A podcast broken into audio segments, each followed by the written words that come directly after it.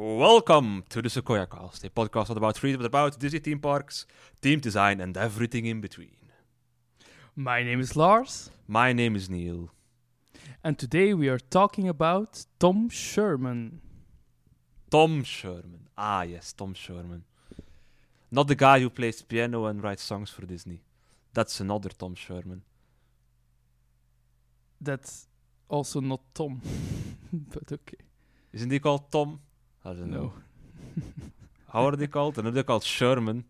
Uh, Robert and Dick Sherman, Bob, Robert, Bob. It's probably, yeah, sure. or the Sherman brothers. yeah, Robert, But Bob. It's basically the Today same thing. we are talking about Mr. Nautilus, or Tom Scherman, who is responsible for the uh, Nautilus walkthrough in Disneyland Yes. Paris.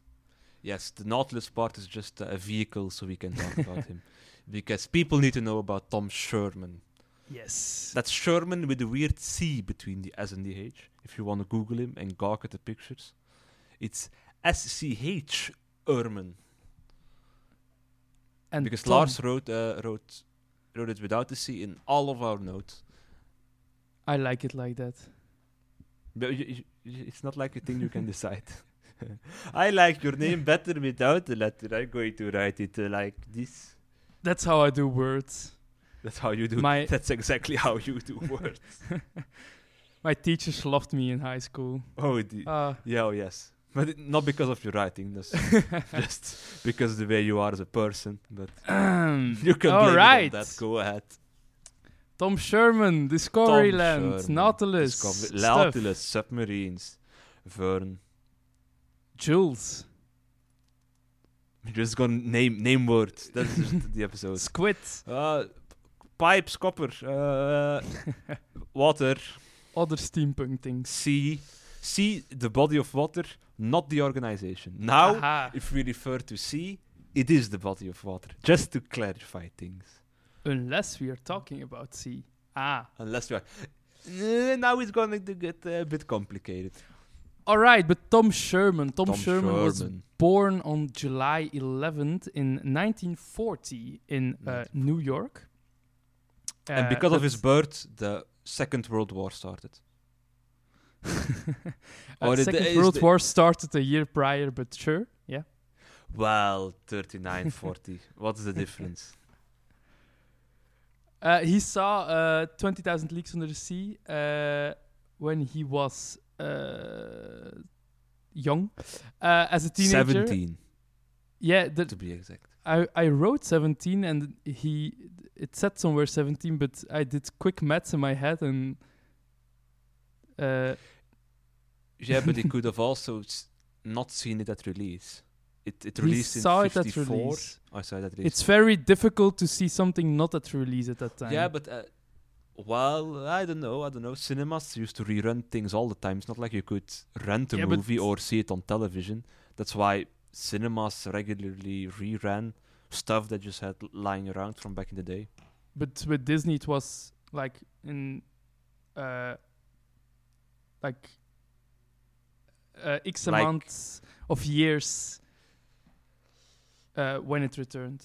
I had like the, the 10 Disney year- I don't know how many stuff. years uh, they. Okay, but uh, he saw uh, Twenty Thousand Leagues uh, as a as a young boy in the cinemas, uh, which really piqued his interest in Jules Verne uh, and the Nautilus, uh, and it really took over his life. He started making uh, models himself. Uh, he he became a very good model maker because of this. His models are, are really uh, stunning. A lot of nautil- Nautilus models, not a lie, Nautiluses, multiple Nautilusen. Not ellipses. Aha. Um, he was so obsessed with 20,000 Leagues Under the Sea. He knows so much about it uh, that when uh, Richard Fleischer, who is the director of, uh, of the movie, when he uh, gave lectures about the movie, he often asked if Tom was present um, because he knew Tom's knowledge was uh, surpassed his own about the movie. So Tom knew more about 20,000 Leagues Under the Sea than the director of the movie 20,000 Leagues Under the Sea. Life, life goals. Knowing more about the thing you love than the, the man who made the thing. It's um, yeah. But It's do you know more than. Tony Baxter about Disneyland Paris? I highly doubt it. you absolute failure. Ah, yeah. I'm sorry. I tried. You, yeah, but alas, try try better. um, Richard Sherman uh, went to art school uh, at Rhode Island uh, because he's from uh, New York and later moved to California because of interest in special effects. So he wanted to be closer to uh, Hollywood. And California is closer to Hollywood. That is a geographic fact. unless it's Hollywood in Hollywood Miami. in Miami. Lots Ah. of confusion about that. Yes. yes. Very strange. No, it's a very artistically skilled man. He's a very good painter, very good modeler. Uh, of course, because of these skills, he became an Imagineer. Um, he fulfilled his long, uh, lifelong dream of designing uh, real, real life uh, big Nautilus for Paris. He worked on the Seas Pavilion in Epcot, on a uh, Twenty Thousand Leagues Under the Sea. Um, uh, exhibition as a as a sort of a pre-show, and uh, also Tokyo Disney Sea, the theme park, not the last episode thing. Uh, words are difficult. Uh, Words are difficult, he- yes, for you at least.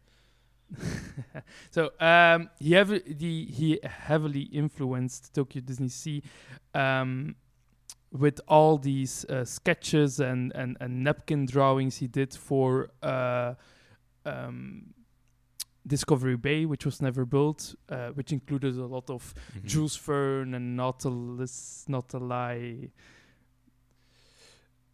things. things. You know, you know what what bothers me when you're an artist. always draw on napkins. There's always when a project is made, there's always a bunch of napkin drawings. oh yes, you can see an early design of this on a napkin. If it's so common, why don't artists just bring a notebook to a restaurant? it's so much more practical Good to keep a piece of Because- paper and not this this filthy napkin.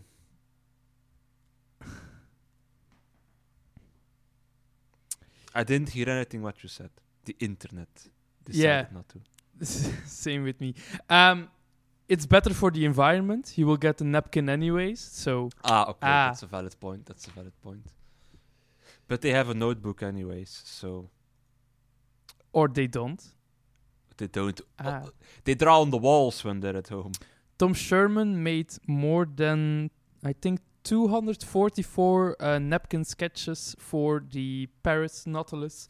Uh, That's a lot of napkins. then you're just not doing it at the restaurant. You're doing it at home too. You're just buying napkins and drawing on them. Tom, I'm Ah. on to you. poor Tom. Uh, no, so so just a man who really Love napkins. love napkins and uh, the Nautilus. Um, and well, maybe we should talk about his apartment. we should talk about his apartment. Not because we're an uh, interior architecture podcast right now, but uh, because his apartment is a a very, very, very special place. An extremely special place. So in 1966, uh, so um, 12 years after seeing the movie, he was living on his own in uh, in Hollywood, and he decided one day his apartment was not good enough for him anymore. That just a he was living in a apartment like or, or house like all of us do, uh, just a normal apartment, and Not everyone lives in an apartment or a house. That's an assumption. There are homeless people out there, Lars. You're being insensitive. Uh, on behalf of the Sequoian podcast, I would like to apologize to all homeless people listening to this. Uh, our hearts, our hearts go out to you. I'm and the fact that really wondering how they're listening to this though. on their phone. How Their stereo system? Uh, at McDonald's, But Do you you have can't plugs sit. at McDonald's? you can't sit in McDonald's anymore because of the pandemic. Ah, no, all the homeless people are dead now. Mm, Yeah, what did the homeless people do when you couldn't go outside? Just they just disappeared. homeless shelters, hopefully. I hope for them. Yeah, I, I, yeah, I hope so too because Hiding from Yeah. the police. hiding from yeah. All right, weird tangent. Let's continue about the apartment. no, I was wondering if in America there isn't. Is there a, a evening like hour thingy? I don't think so. I don't An know. Maybe. evening like hour thingy. the clock Ah, the you have to be inside. Um, I do not think so because if you do that in America, they will come out on the streets with sharp sticks and guns. Which they do, but They already right. do. Okay, yeah. quickly moving on to the apartment. Um, no, so he transformed his apartment because he lived in an apartment uh, he wasn't homeless. into a Jules Verne Nautilus Valhalla. He decided one day, I want to live in a submarine. Let's make this work. And uh, you can find pictures of it at uh, tomscherman.blogspot.com, which is a really fun site. That's Sherman with a C in between the S and the H. Yes, and uh, well, the the the the apartment is just. It looks stunning. It's just like you're looking at uh, at at a Yeah. never built piece of uh, of the Nautilus in Paris, or a, a piece that's boarded off because it's it really looks as beautiful. Mm-hmm. When you look at it, I almost wonder if it wasn't just easier to just buy a submarine and go live in the submarine instead of converting your apartment into a submarine. It Um, seems yeah. cheaper, also. He he did all the work by himself. So all the wall units uh, that are made to look like the like the brown steel of the Nautilus. Yeah. The fact All the that that's not actually steel, that's that's mind. Then you're a really good prop making, really good. I don't know how you call someone who builds. set decors. designer, prop Set maker, designer. build- that's the word I'm looking for. Yeah. It it really looks uh, it really looks stunning. All the gadgets uh, of or a lot of the gadgets, some were uh, authentic, were made by uh, Tom Tom Scherman himself. Um, there are no windows anymore. He he went for the full immersion, uh, the full submarine experience. He boarded off all the windows uh, with with wood paneling and and painted them as if they were uh, uh, steel.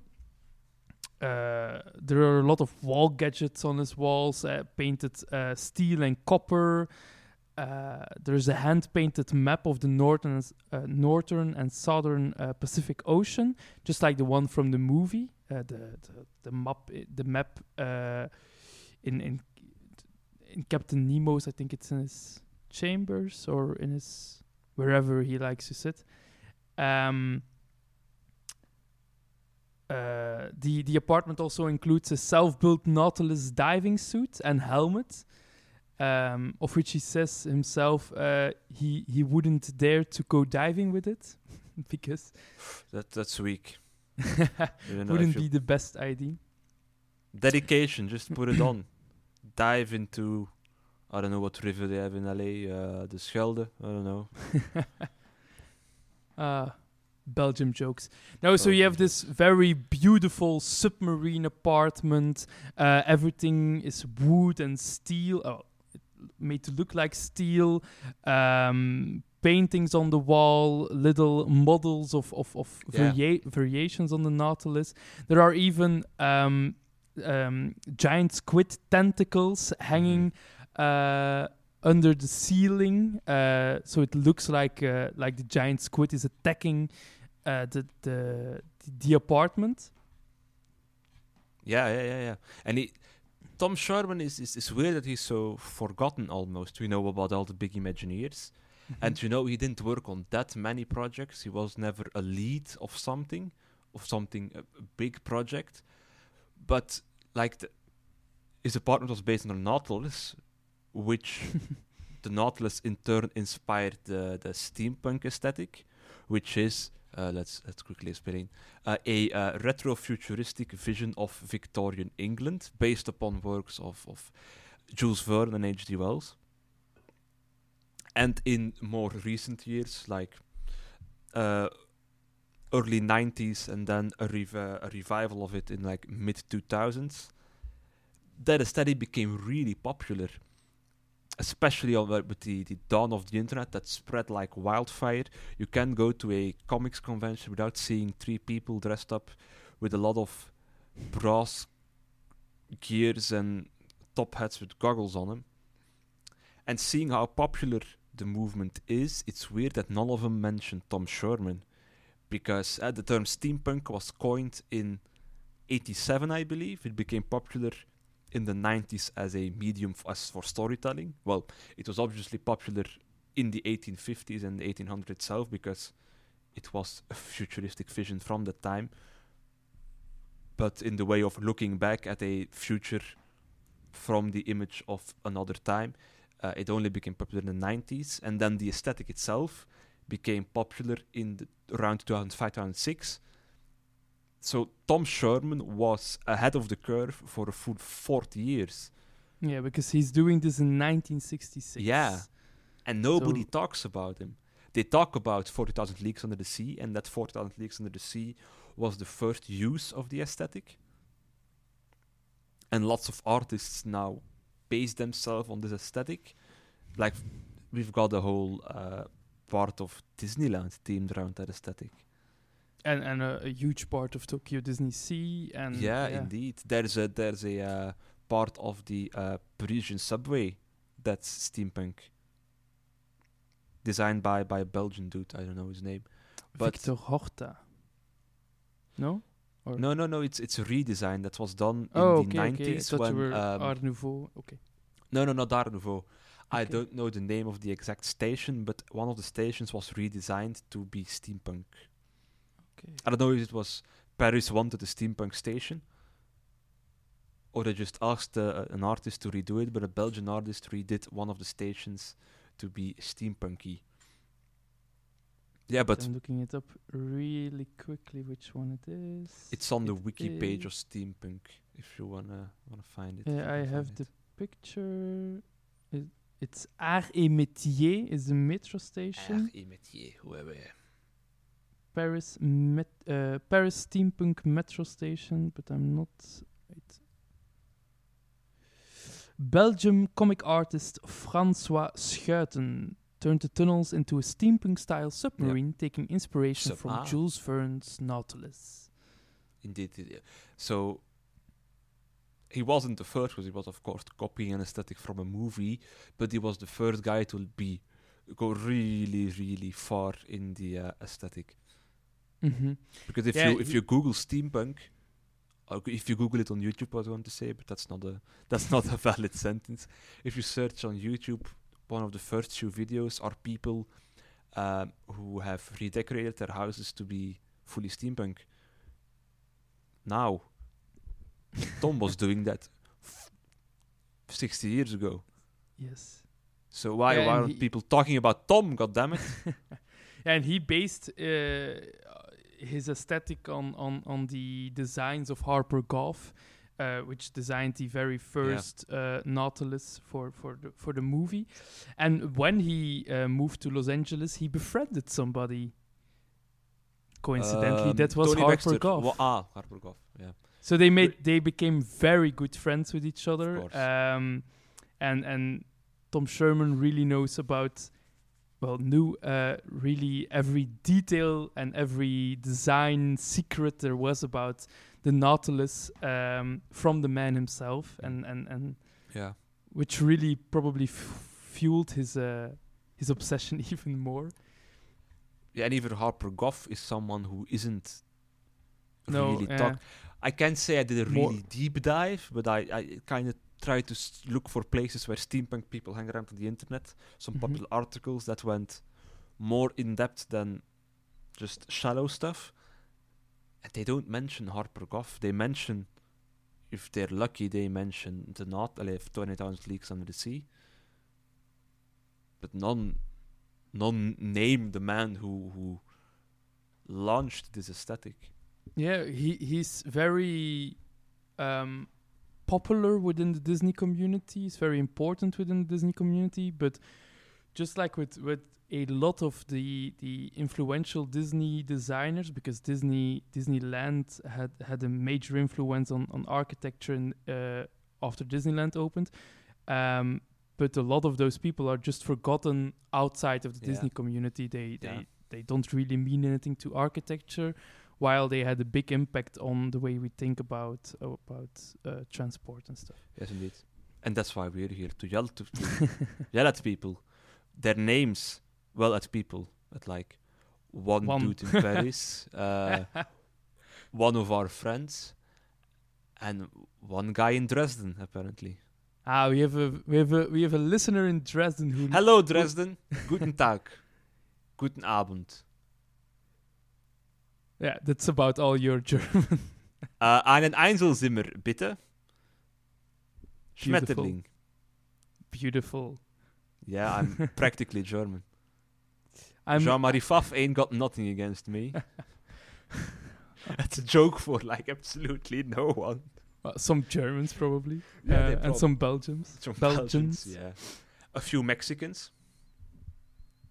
Uh, He was popular in Mexico Ah, when we when we went to the World Cup, the football yeah, World Cup. yeah, yeah. In For 68. people in America and other civilized countries who don't know, he was the keeper for Bayern München. He was Flemish. He, he couldn't really speak German. His German was, uh, well, something. It was something, but not So German. it, it it was a language. It's not. We were It not sure which language, but it was a language. it was the missing link between Flemish and German. Ah. He's a uh, They use him to study Yeah. linguistics in Europe. professors have studied uh, over him years and years, but they can't figure out how how it ended up at, with him. Why is he the missing link? it's it's it's a mystery. Anyway, The apartment. Uh, for anybody who's not tempted yet to go look at tomscherman.blogspot.com, um, here's another little fact. Douglas Trumbull, the director, uh, thought this uh, apartment looked so beautiful that he used it um, to film a uh, a dream sequence in one of his uh, for one of his pilots in the apartment. Do you know which pilot? No. I Ah. think it wasn't a a. Uh, I don't think the series was made. Series was made. Yeah, probably. not sure. Otherwise, they would have just mentioned the show. No. Instead of but just- uh, A pilot. and then maybe one little detail about the apartment is Tom Scherman didn't own this apartment. Tom Scherman rented this apartment. That hurts me on a very very deep level. Uh, the landlady knew nothing, nothing about all these How? creative endeavors. How can you change your apartment into a submarine without your landlady knowing? He knew um, where she worked and when she worked. Uh, he knew which bus she, she took. So when she would come home, so every night at 7:30 p.m. I think it was, um, he's, he he quitted working on the apartment so she wouldn't get uh, suspicious at all. That's some dedication. Planning out uh, your landlady's route just to make sure she wouldn't end your dream. Um, one of the uh, th- there was furniture in the apartment that didn't belong to him, uh, like a sofa which belonged to the to the to the landlady, and he asked her if we could get rid of it because it was like a big, huge sofa. But she said no, and uh, he was okay with that. So he built a platform over the sofa he couldn't dispose of, and completely paneled it over, painted it, and put a smaller like sea chests sitting area on top of the sofa in his rented apartment.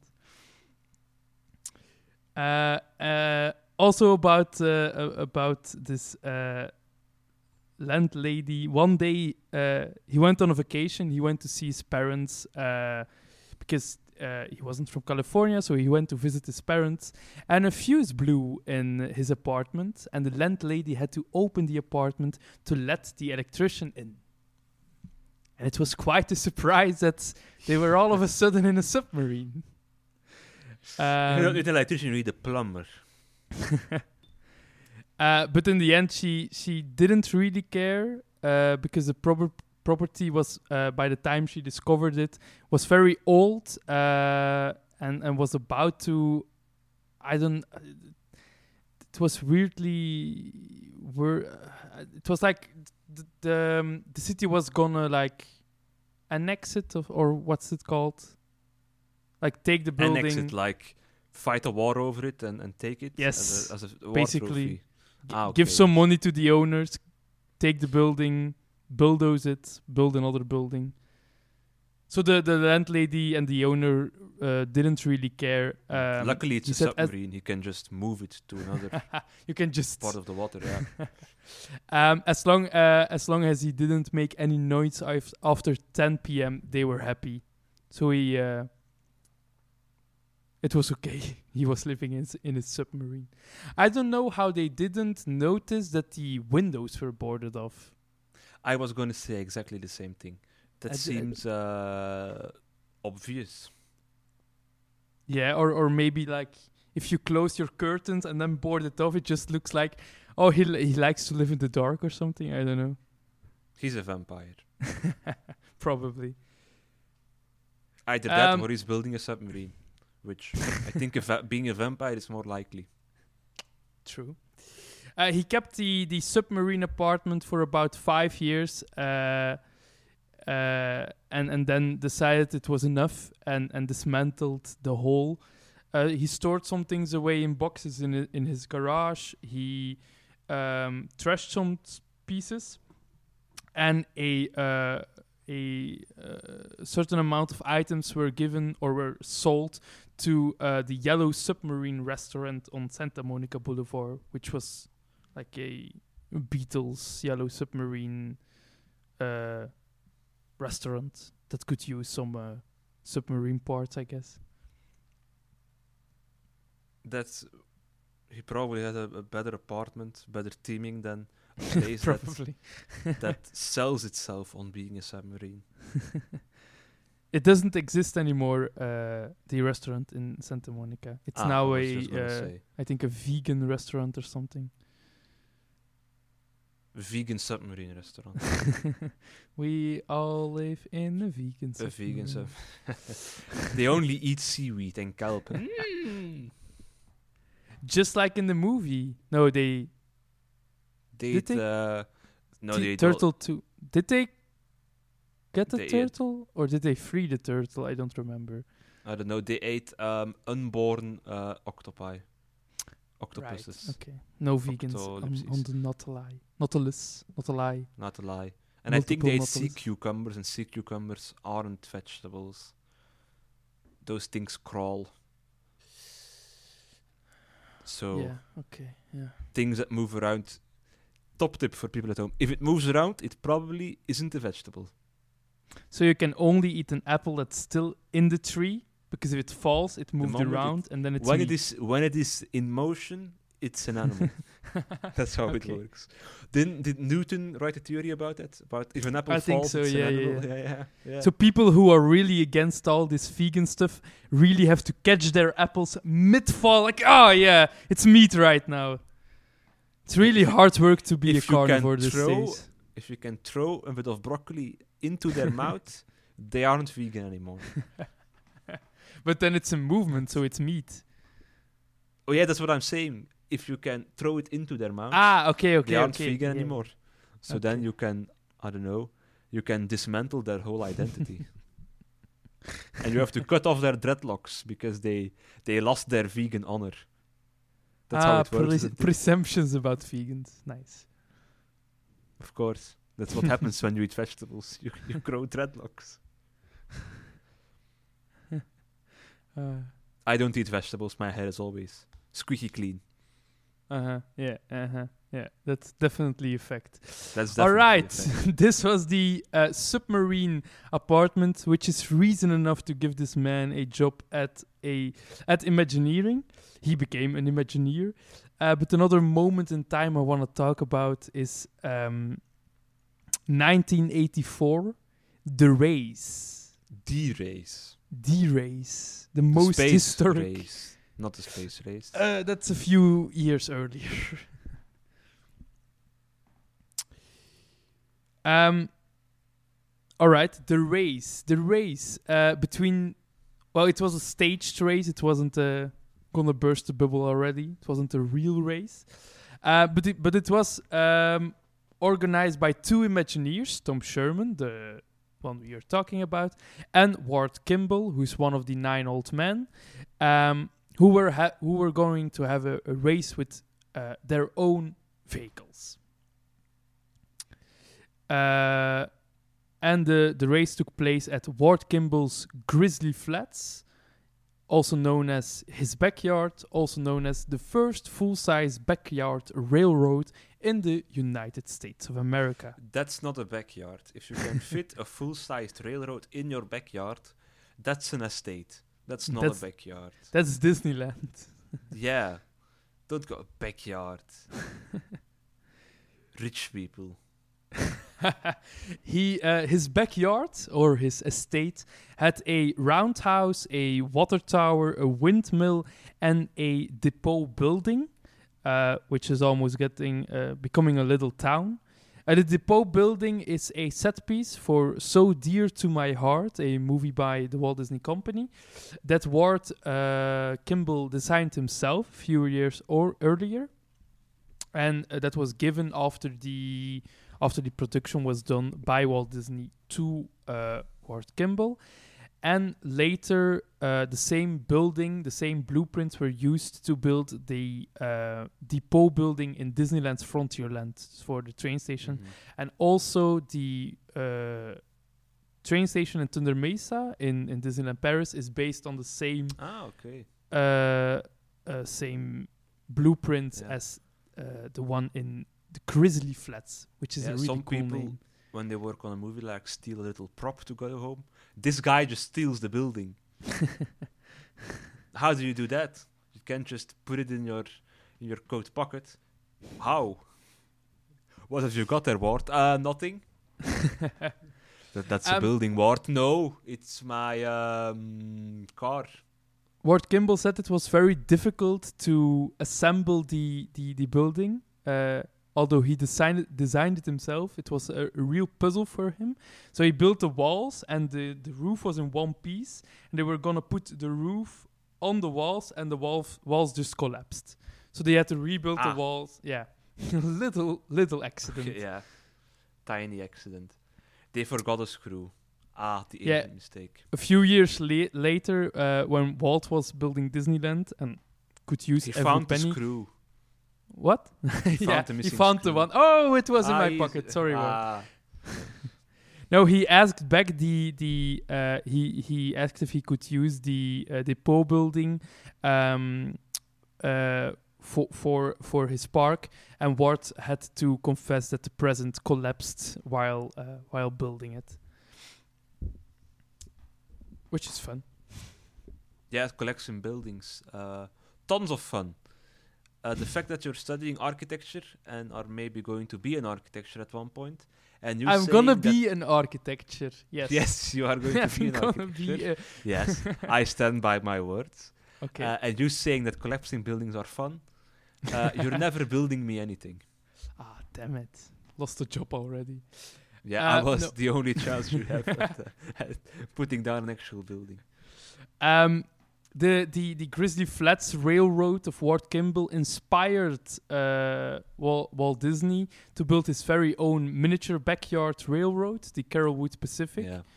and uh, later inspired the Yeah. Disneyland Railroad. If So if you want, uh, listeners, dear listener, dear listener, uh, if you want a bit of uh, jolly good fun at home, just Google Walt Disney Miniature Railroad Dali. Thank, or thank me, follow us thank- on Twitter. Or follow us on Twitter. Mm, at Ah. Bang Sequoia. Uh, yes, go to go to our Twitter and follow us, and then scroll through our feed, back, back, back, To Ages. someday, I don't know. and then you can see Dali sitting in Walt Disney's uh, miniature train, and it's one of the best things in the world. It's it's great picture. Just Dali Ah, mm. being happy. on the- being on happy. I wouldn't. he looked quite Dali happy. He wasn't asking I for a million going- dollars to. I was going to say exactly the same thing. he, he was Dali happy, which is another state of being we mere mortals cannot comprehend.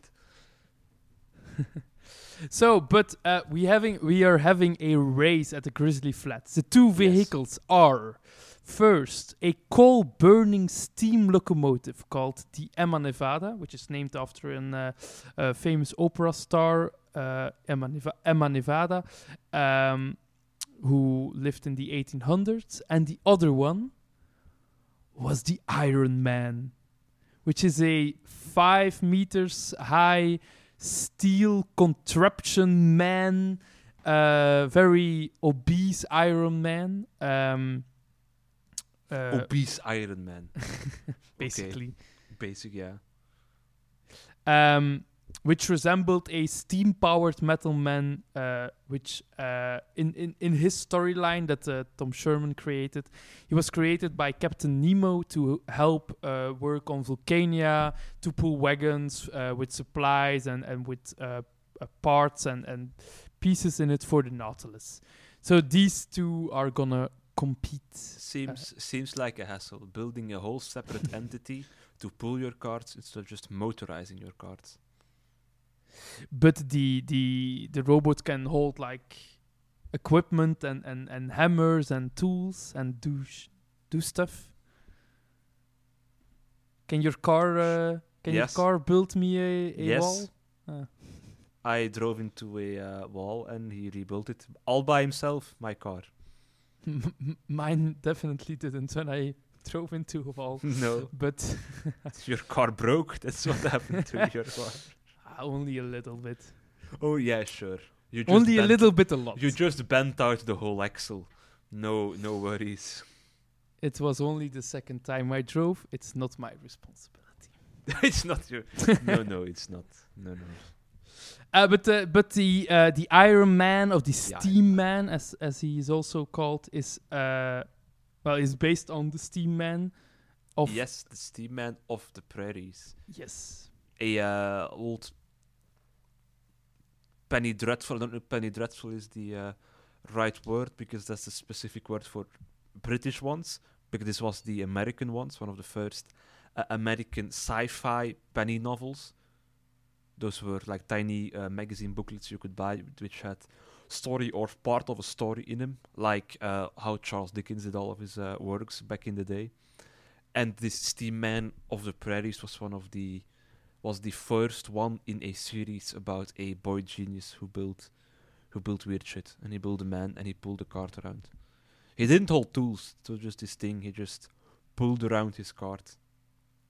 Which seems weird. You know, if you build a robot, let it do other things. Like, no, no, no.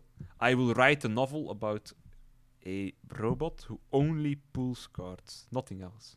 yeah, but that's No high fantasy fighting, no shooting, no high action, no. He pulls. but it's cart. just why a car is also just a steel horse. Why not let yeah, it make yeah, sure, but that's a thing. You built it just to to go forward, but this thing has legs. It has a head. Yeah, it looks way arms. cooler. I think Elon Musk is had Elon Musk step is- up his game. Elon Musk. Elon Musk, Elon Musk, if you're listening man to this, pull our cart. step up your game. I want legs. I want arms. Now, now, yesterday. no, uh, the the Iron Man was like a giant, big fat steel uh, man with a with a top hat, uh, just like Abraham Lincoln, but uh, with a with Who was also a robot. smokestack coming out. What? he was also a robot, Abraham Lincoln. Yes, true. Yeah, I, that's a, that's a true fact. You go look it up. Okay, he was also a vampire Okay. hunter. Yes, He was Ah. a very busy man. President Robot, Vampire Hunter. Three full-time careers. No wonder he died so early. It's a pity he wouldn't be back. Um, uh, yeah. He, so he's uh, it's um his his top hat was a chimney with smoke coming out of it, uh, which was uh, um because of the uh, dry ice in in the car that he pulled. That uh, it was possible to to let uh, smoke come out of his uh, chimney hat. He had uh, coach lamps as eyes, so uh, so our good friend uh, Captain Nemo could see what he was doing at night. Um, his mouth and nose, which I think is very fun, were steam whistles, so he could talk in steam whistle language. Steam whistle language. is- steam whistle language. Ste- steam whistle language. I'm gonna just grab that audio bite out of this episode and make it my ringtone. Wait, wait, wait, wait, wait. Talk, talk for like 20 seconds. I'm gonna talk for like uh, Lars is is I don't know. He just disappeared into the background. I don't know what. Okay, I'm back, doing. I'm back, I'm back. Okay, He's back. we were talking about. Sorry. I'm, I'm having too much fun. We were talking about steam whistle uh, language. Yeah. Steam whistle language. I I too can play that game. Um, wait, wait, But that's wait, not wait, steam wait. whistle. I, Oh, no. Oh, no. I've got a Mount Harmonica, too. Mount Harmonica, Mount organ. So now we I can, play talk to uh, Man. to Tom Scherman's We contraption. can't talk to Tom Scherman. Tom Scherman only understood uh, Mount organs. It was very problematic working with him. it's very weird how we both got harmonicas so close to us. like within two yeah, seconds. yeah, yeah. it's not like I play this thing often. I play Uh, Piano have- Man like once a month. The the once a month appointment with yourself. Ah, Piano Man time. Piano Man. Ah, it, it is that time of, uh, of of the month again. that sounded uh, strange. Women, women do that. Uh, I play Piano Man. That's it's it's part of the male physiology, as we all know. Okay, but the Steam Man, the Steam Okay, Man, the Steam Man. top hat, coach lamps, hat, Yes.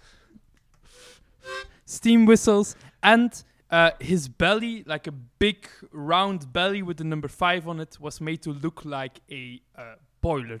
So this uh, this race, they um, pulled up um, the uh, the the uh, coal burning uh, locomotive, uh, the Emma Nevada.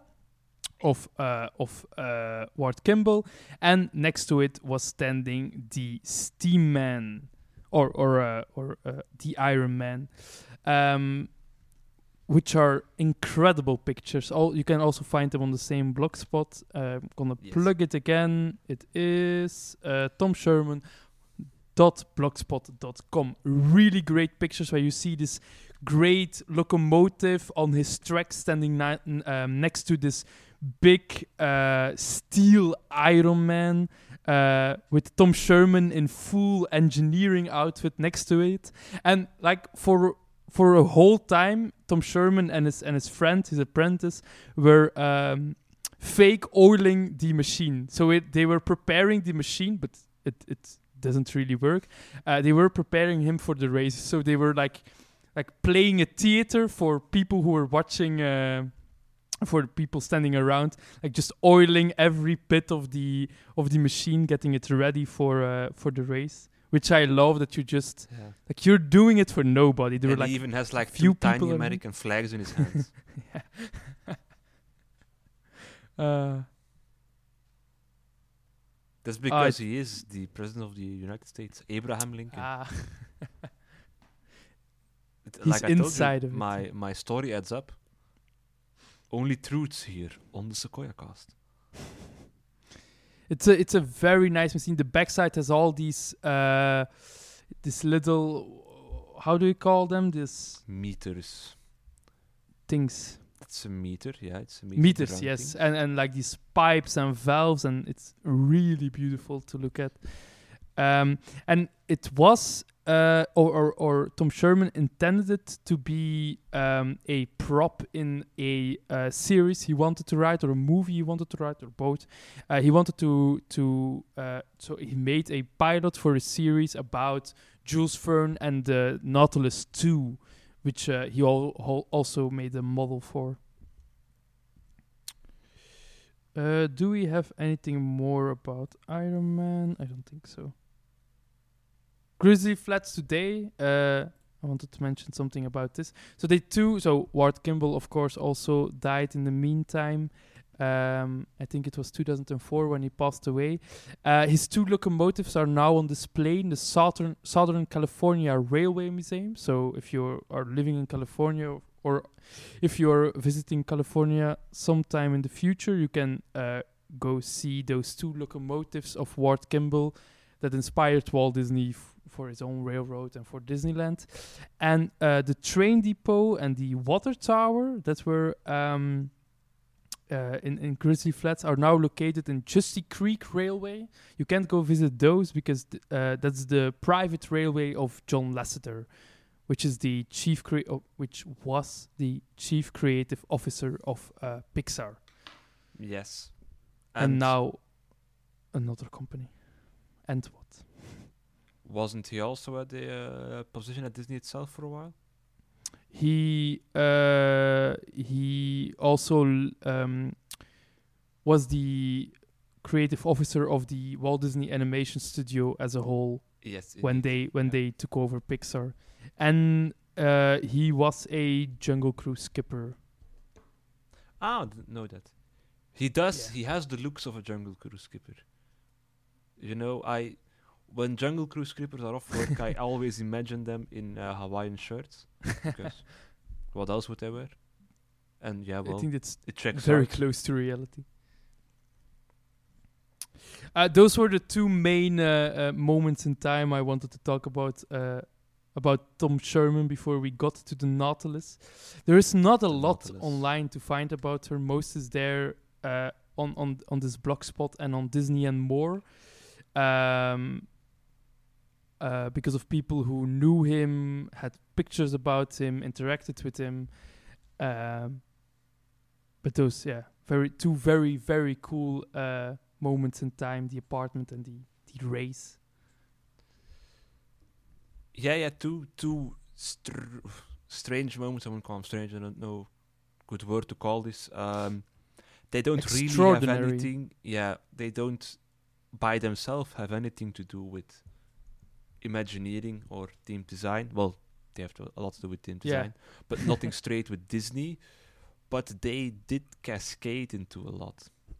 Mm-hmm. It's um, yeah, it's it's just how could somebody like that not become an Imagineer when you live in a submarine? Yeah. Well, you could come uh, a submarine captain.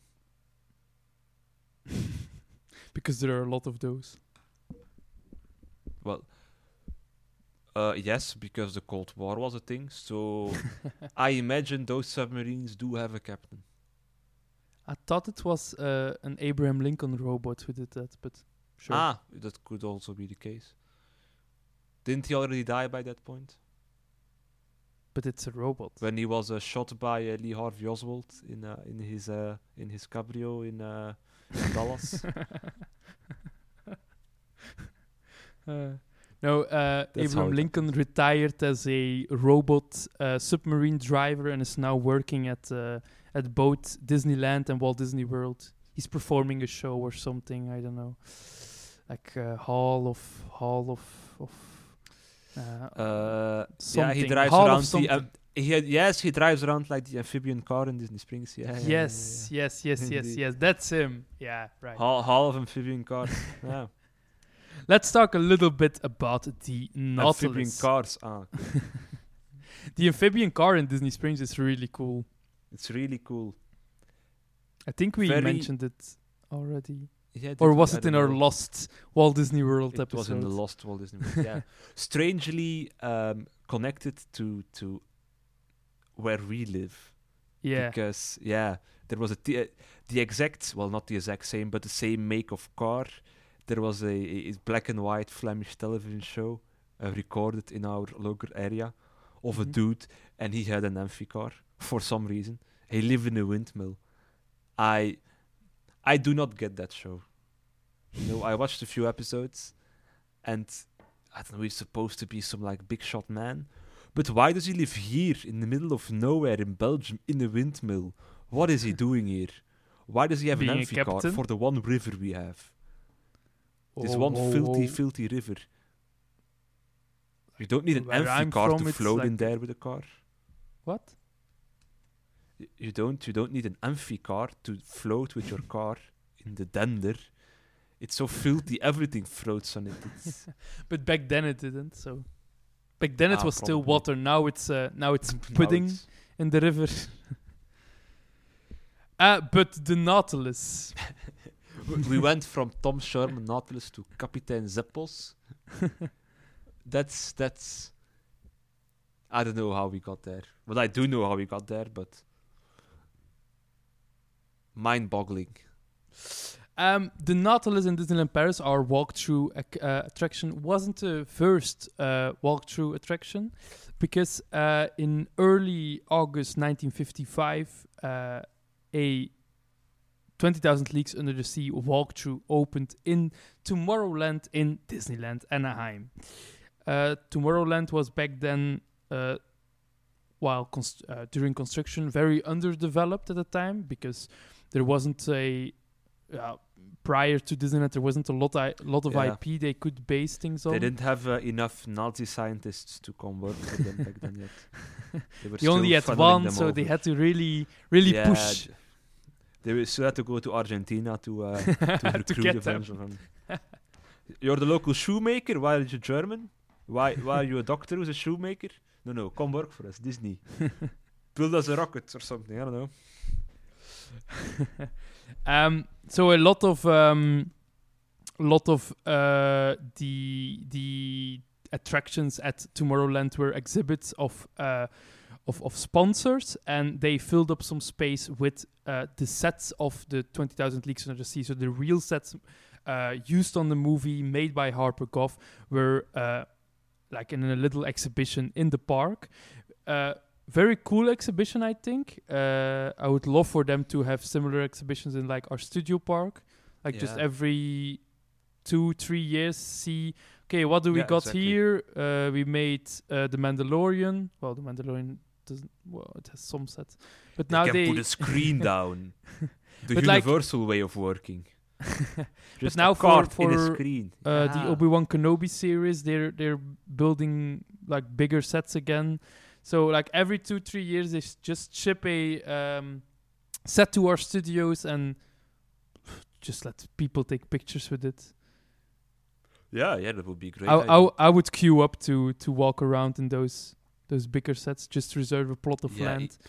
let's be honest. Um, like the the waiting area for art of animation was something like that, and I have thought what that was one of the the better parts of the attraction. Better part, a good part, let's say. Wait, what are we? What? He, he's looking at me puzzled. Yeah, I'm, I'm not Yeah, yeah. following. wha- uh, art of animation. Yeah. You're aware of of the attraction. yeah, very much.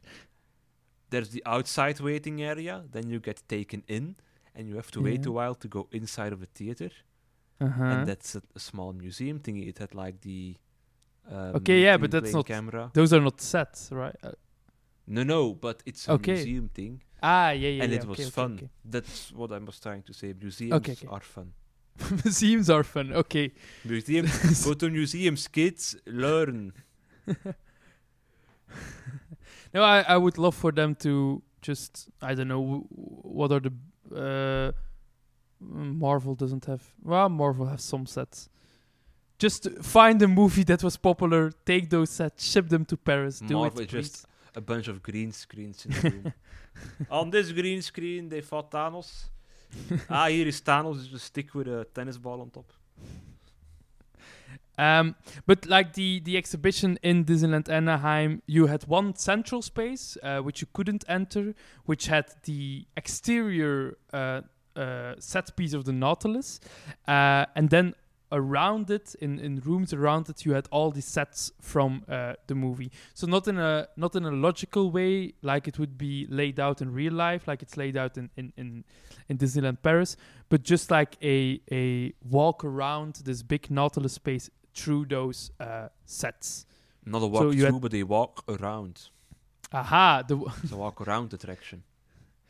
Um, so when you when you entered, you had this porthole, and you could see uh, the Nautilus in its last resting place, which is a beautiful the beautiful model by Harper Goff, uh, which we have in in in Disneyland Paris, uh, but a new one, of course. And then just make your way around it. Uh, go to the wheelhouse. The salon was part of it. Uh, in the salon, there was an, another window where you could see the real um, uh, giant squid prop from the movie, which didn't move uh, as far as I know in the in the uh, No. uh, walkthrough. Yeah, no, the they had a lot of problems with it uh, on set. The movement they couldn't get the movement right. It was just, it's a big, heavy thing. they had to move it with cables, so they had to shoot it in a storm. They didn't want to shoot it; they wanted to shoot it at daylight, clear daylight, so you could actually see the thing. But uh, it didn't look very convincing. Yeah, and they they made the rain fall in the same direction as the the cables were positioned, so you wouldn't see uh, yeah, indeed. the yeah. cables, which is a very easy, very clever uh, way of uh, shooting a scene. Uh, but really, really nice exhibition actually. Uh, it fitted in Tomorrowland because they focused a little bit more on on two teams: the team of nuclear power. Uh, which was still fun for everybody in the 50s Yeah. hmm. and um, and the other was like the the high end special effects uh, of the movie, which is very futuristic, uh, having special effects, uh, especially Special effects, then. very futuristic, and yeah, um, 20,000 Leagues is also kind of sort of about nuclear power. hmm I don't think they they don't use the words, but it's quite Mm, obvious yeah. what they are. Uh, yeah, indeed. It's implied. Uh, so yeah, so that this was the predecessor to to our Nautilus, uh, and then we come to Paris. Um, Disneyland Paris wasn't always gonna have the Nautilus and Space Mountain we have right now. Um, originally, before the uh, resort became financially unstable with big debts, uh, there was another concept uh, named the Discovery Mountain. Discovery Mountain uh, was envisioned to be like this giant indoor complex containing multiple attractions, containing restaurants. Um, so it, it, it would have Space Mountain, de la Terre à la Lune, uh, like the one we got, but probably a little bit different. A Nautilus walkthrough, a drop tower, uh, a lot of years before uh, Tower of Terror was was conceived, Mhm. um, based on Journey to the uh, Journey to the Center of the Earth, also a, a Jules Verne Yeah. book, and uh, if I'm not mistaken, this this attraction was also envisioned for Discovery Bay, which was never built, and the building was so big that the entrance to Star Tours and Captain EO, so the what was called then the the Cinemagique Theater, uh, where Captain EO was, uh, would also be in this building.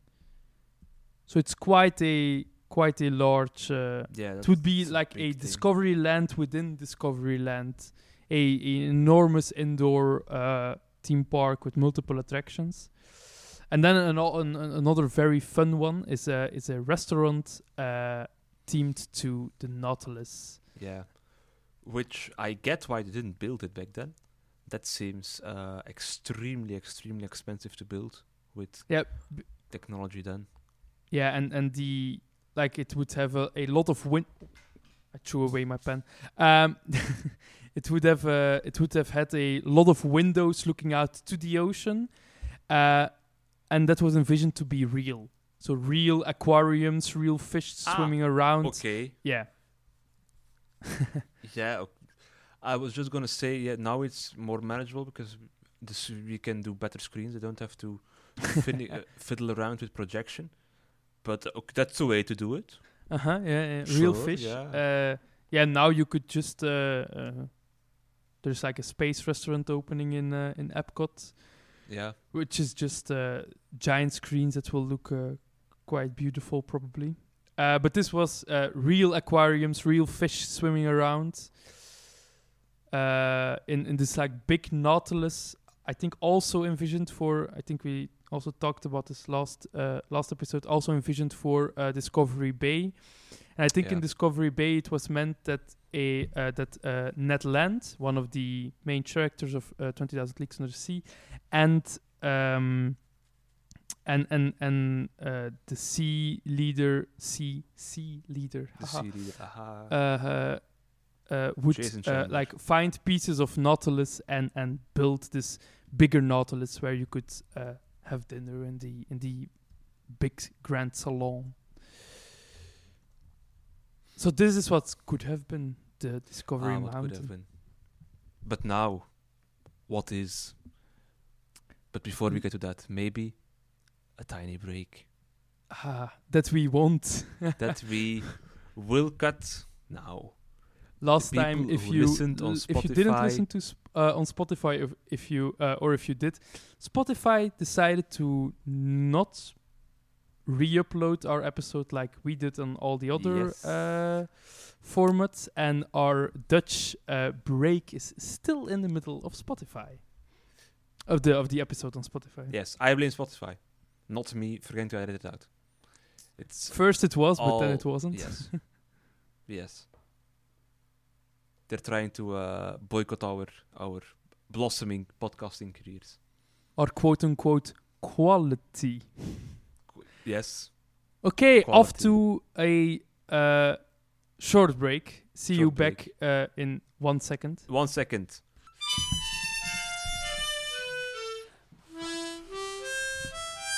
Uh, I, I'm going to make this the beginning of the podcast so people can, can hear that that beautiful Mount Organ solo. okay, yeah. Uh, I Hello, guess we are back. Yes, we are back. Uh, see, now I couldn't even mention how shitty the podcast was to you. It's al- always that Yeah. my whole tradition broken because of you. Thank you. You're welcome. All right, Le Mystère du Nautilus, the love child of uh, Tom Scherman in Disneyland Paris. It opened on July 4th, 1994, uh, as part of the added capacity program. So when Disneyland Paris opened, they noticed they needed more. Um, they needed more attractions, and they hastily designed and built a few attractions, uh, like the Aladdin walkthrough in uh, Adventureland, the uh, Le Vieux Moulin, uh, which the the the mill still stands in Fantasyland, but the attraction itself is is gone. And then uh, Casey Junior, uh, and and the the storybook, Canal Boat, and the Nautilus, and the Discovery Land station. But this was part of this program to add a lot of attra- and Space Mountain. Okay, it was a lot. More Uh, um, uh, yeah, so this was part of this added capacity program. Um, yeah, that, that that was what I want to say. Uh, the the attraction as a whole, so all the interior set pieces were built in California in the Tujunga building, which is um uh, and, and it was later shipped to Paris in, in 12 segments. And the Tujunga building is Tujunga. a Tujunga is a old uh, Mapo production facility, which is a big warehouse where they built a lot of the bigger uh, objects for the park. Uh, I think the test track vehicles were also built in the there. So w- The Tujunga building. when you need bigger props, uh, they used this Mapo uh, facility, uh, the, the, the Tujunga building, to, to build it there. And Mapo is, of course, uh, short for Mary Poppins. um, uh, which is the company, well, the, the the like the a side company of Imagineering, where the Imagineers were who uh, worked on the animatronics, and it's called Mapo because this facility was uh, built uh, with the money of Mary Yeah. Poppins. So yeah, so they they built it like every detail, uh, wooden floors, everything painted, uh, all effects, every last little detail they built in California, uh, divided into 12 segments, shipped it to Europe, and, and installed it here in Paris. Uh, all right, let's let's talk about the the ride. A very the different ride. to the uh, original in Anaheim. We had uh, where it was just a, a- a building you walk in. We have this beautiful lagoon with the with the prop of the Nautilus in it. Strangely colored water. It's always like this weird bluish green color. Yeah, it's like this turquoise, uh, Turquoise is the English turquoise. uh, yeah, colored water if it's clean. Sometimes it's not. Um, Nah. We have the Space Mountain in the background. Uh, um, and then uh, to the side of this lagoon, we have this little uh, steampunk lighthouse, uh, which is the entrance to the attraction. Mm. Uh, no queue. Very tucked away. yeah. A lot of people uh, walk past it, uh, which I get, but I would love like a e-ticket attraction with this entrance that you just can't see any show building. Mm, Like, yeah. You have beautiful show buildings. Space Mountain is a beautiful show building, but how cool would it be that this was the entrance to um to like the uh uh like the 20,000 Leagues attraction they used to have in, uh, in in Walt Disney World that you just don't see show building just like you see don't see show building uh, for the walkthrough you walk into this little uh, uh steampunk lighthouse and all of a sudden you you were you're embarking on an uh, Mm. adventure Yeah, that's cool, but an e-ticket ride logically needs something something big to pull your attention. I don't I don't care about people who didn't find it. but uh, no, very true. but Disney does. Uh huh. Although, do they still like in Pandora? It's very hard to know That's true. That's true. which Yeah, attraction yeah, is yeah, yeah. which, and well, they have the big. It's under the big mountains. But it's You you make a very valid point. but still, yeah, the the Galaxy's Edge, the uh, um, the uh, Millennium Falcon is very uh, very not subtle. no. The the Rise of the Resistance is is is a little more subtle, but it's quite clear that that there is an attraction. Um, but what? Oh, yeah. So this this little lighthouse, uh, you have to enter, and then you have this spiral staircase leading you down, uh, or you can take an elevator if you are uh, disabled or just lazy. You can also take one. I or you think. can take one if you're lazy. I was maybe if you ask it, maybe I don't know. Oh, No, but the, the very nice thing about this entrance is how they completely, um, yeah, they they hide the show building behind this berm. There there are like uh, trees uh, covering it up, uh, bushes covering it up. So they really make you believe you're uh, going into this submarine left to the little lighthouse, yeah. eh, but instead you're going. Way to break the magic for people. now they know you're not actually in the submarine in the bay. I'm sorry, people. I'm really sorry. It's all ruined now. Um, but so you when you go into the lighthouse, you see the Nautilus to your left, but actually you uh, the attraction you or the walkthrough you're gonna enter is uh, like behind you on the right or on the right of you just um, and the, and and this effect works because of the spiral staircase. It's really uh, it's really disorientating um, yeah once you enter the the well the level where the attraction is you you think you just entered the uh, the nautilus. Yeah, and the fact that the, the queue, if you could call it a queue, it's not like people queue there. mm-hmm. Also goes like every every which way. So Yeah, you don't yeah, really uh, know yeah. which way you're going, and then suddenly you're in a submarine, and yeah, sure, of course, that one. There's no other submarine around here. Maybe you're in California and just walked into his apartment. I don't know. Who knows? I'm disoriented, so- so I don't know. so to to between the stairs and the uh, the entrance to the um, to the submarine, you have these dark wooden corridors, very dimly lit. Uh, you have to uh, make one turnaround, uh, and then Yeah. at the end of the hallway, uh, wood turns into metal, and you you enter the Nautilus. Uh, and the first the first part of the Nautilus you see is the ballast compartment, which is a, a, vault filled with treasure uh, that Captain Nemo and his crew found uh, at the bottom of the sea. So coins, pearls, gold, silverware, and and um, uh, Ned Land's turtle guitar Yeah, It's also in the- in the- in the Yeah. in the vault. And I didn't know there was a ballast compartment. I thought this was just the the room we stuck this treasure in, which is logical You sh- you should really rewatch the movie and not just say it's boring.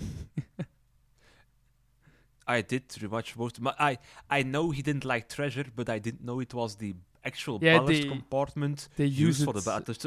Yeah, uh, just this was the the like the, the ready to throw away compartment where he just Ready stored the shit he didn't need, like the guitar. Because yeah, he he doesn't use treasure for anything; he just throws it away. But I like the Mhm. little detail that he he does keep the treasure, but he uses it just as as as ballast to.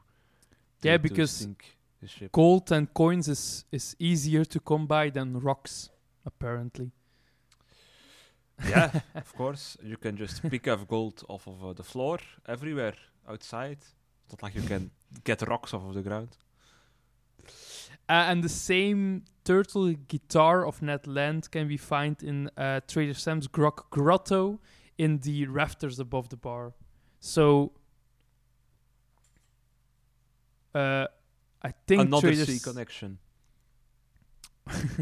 uh, Trader Sam's takes place after the Nautilus 20,000 Leagues story. So, Yeah. I suppose Ned Land survived, uh, and he forgot his guitar at uh, Grog Grotto, or he paid some drinks with it. Or Sam, fully independently, made himself a guitar out of a turtle. Maybe we possible. don't need to search for such such connections everywhere, Lars. Well, yeah, we do. Uh, uh, and then the next room uh, you um, you encounter is uh, Captain Nemo's bedroom, so the chambers of Captain Nemo, uh, which is just his, his sleeping room with a little Empire-style bed, a Yes, map Lars. of what? Tell me, tell me about the bed. I know you want to tell me about the bed. Why is it so small? Why? Because if you had watched the movie, you would have seen Captain Nemo is indeed a midget. if you if you watch very closely, you can see uh, what's his name. Uh, I forgot the man's name. Um, Richard Fleischer used forced perspective to make Captain Nemo look like a fully grown adult. But she's Ah. he's fully grown and he's an adult. But, but if he he's in the story a fully grown adult, why does he need a tiny bed? But that- no, no, he's fully grown and he's an adult, but he just Yeah. didn't grow as far. He's a midget. So with the forced perspective, they make it look like he is indeed a no a gentleman of normal stature. But if But he so, if he make if they make him look like a man, No, no, it's in universe. They, uh, he only lets people into his quarters. he, he's very conscious about his Yeah, yeah, yeah. about it. Yeah, yeah, okay, okay, okay. Yeah, no, but like, who sleeps in? Th- how? How can you sleep in that bed? you, You have to be in like your fetal neck. position. You have to be in fetal position to sleep in that bed. And why are there books next to the sink? yeah, that's a Captain- good question. Captain Nemo is so particular about knowledge, about books, about art, about all this stuff. Why are there books next to the sink? Maybe Yeah, he Tom. likes to read while brushing his teeth, but well, he has a beard. So how do how did people shave like in times before electrical razors? Because I get the full shave and I get the not shaving, but I don't get anything in. bet- Is it with scissors? I hate scissors. I, It's Yeah, too much work. I, I don't, I don't, I don't get your question. What do you mean? do you mean like the, um, Like now you can like- now you can do you easily mean like trim. a close shave, no, no, or yeah. yeah, that's with just razor, man. They were around like the straight razor. They just did it on themselves. But like in the 1800s, without electricity, Yeah, it's I- just I with scissors. You don't need Yeah. water. You don't need a sink for that. Aha. I, I, I cut my mustache with a, with scissors. I don't. I use a sink for it. Just handy to catch your. it's easier Your to do it on deck, just in the sea. It's a giant, giant sink. It's a giant. Yeah, but what do you use as a mirror? The sea itself. Ah, ah. That's not very Okay. handy. That's true. Is there a mirror? I don't know. I don't know. Probably. I don't know if there is a mirror in the. With the Maybe he cut Why his are there books? There instinct. shouldn't be books. Uh, Walt Disney Imagineering Paris. If you are listening, please remove the books. Thank you. Maybe he has a special crew member who's a barber. The boy Mhm. barber. Yeah. And he cuts his beard. Yeah, but still, why are there books next to the sink? Maybe it's not a sink. Maybe it's a. but there is water. It's a. It's a. Yeah, there is. Maybe it's a uh, drink dispenser. But then it's still fluids. Maybe it's uh, it's fruit punch. Maybe it's a bowl of fruit. Yeah, maybe. It's Maybe of he's a fruit punch. millionaire in his mansion. Well, he is probably. Um, ah, random David Dobrik references. Um, why Yeah, are there books? fault. Yeah, no. Why are you referencing weird vloggers? Please don't. We're a show of quality. Ah, that's true. That's true. I'm sorry. Um, so no, but magnificent room, very beautiful. Love the the map that's over there. It's the same map that uh, that's in the movie, and it's the same map that Tom Scherman painted in his own apartment, uh, which has like all these circles around uh, Vulcania and, and the ways to Yeah. measure where they are in the world. Very beautiful, and this and this two meters, so he can see where the boat is, even if he's just in his uh, chambers and not in the in the wheelhouse. Very nice room.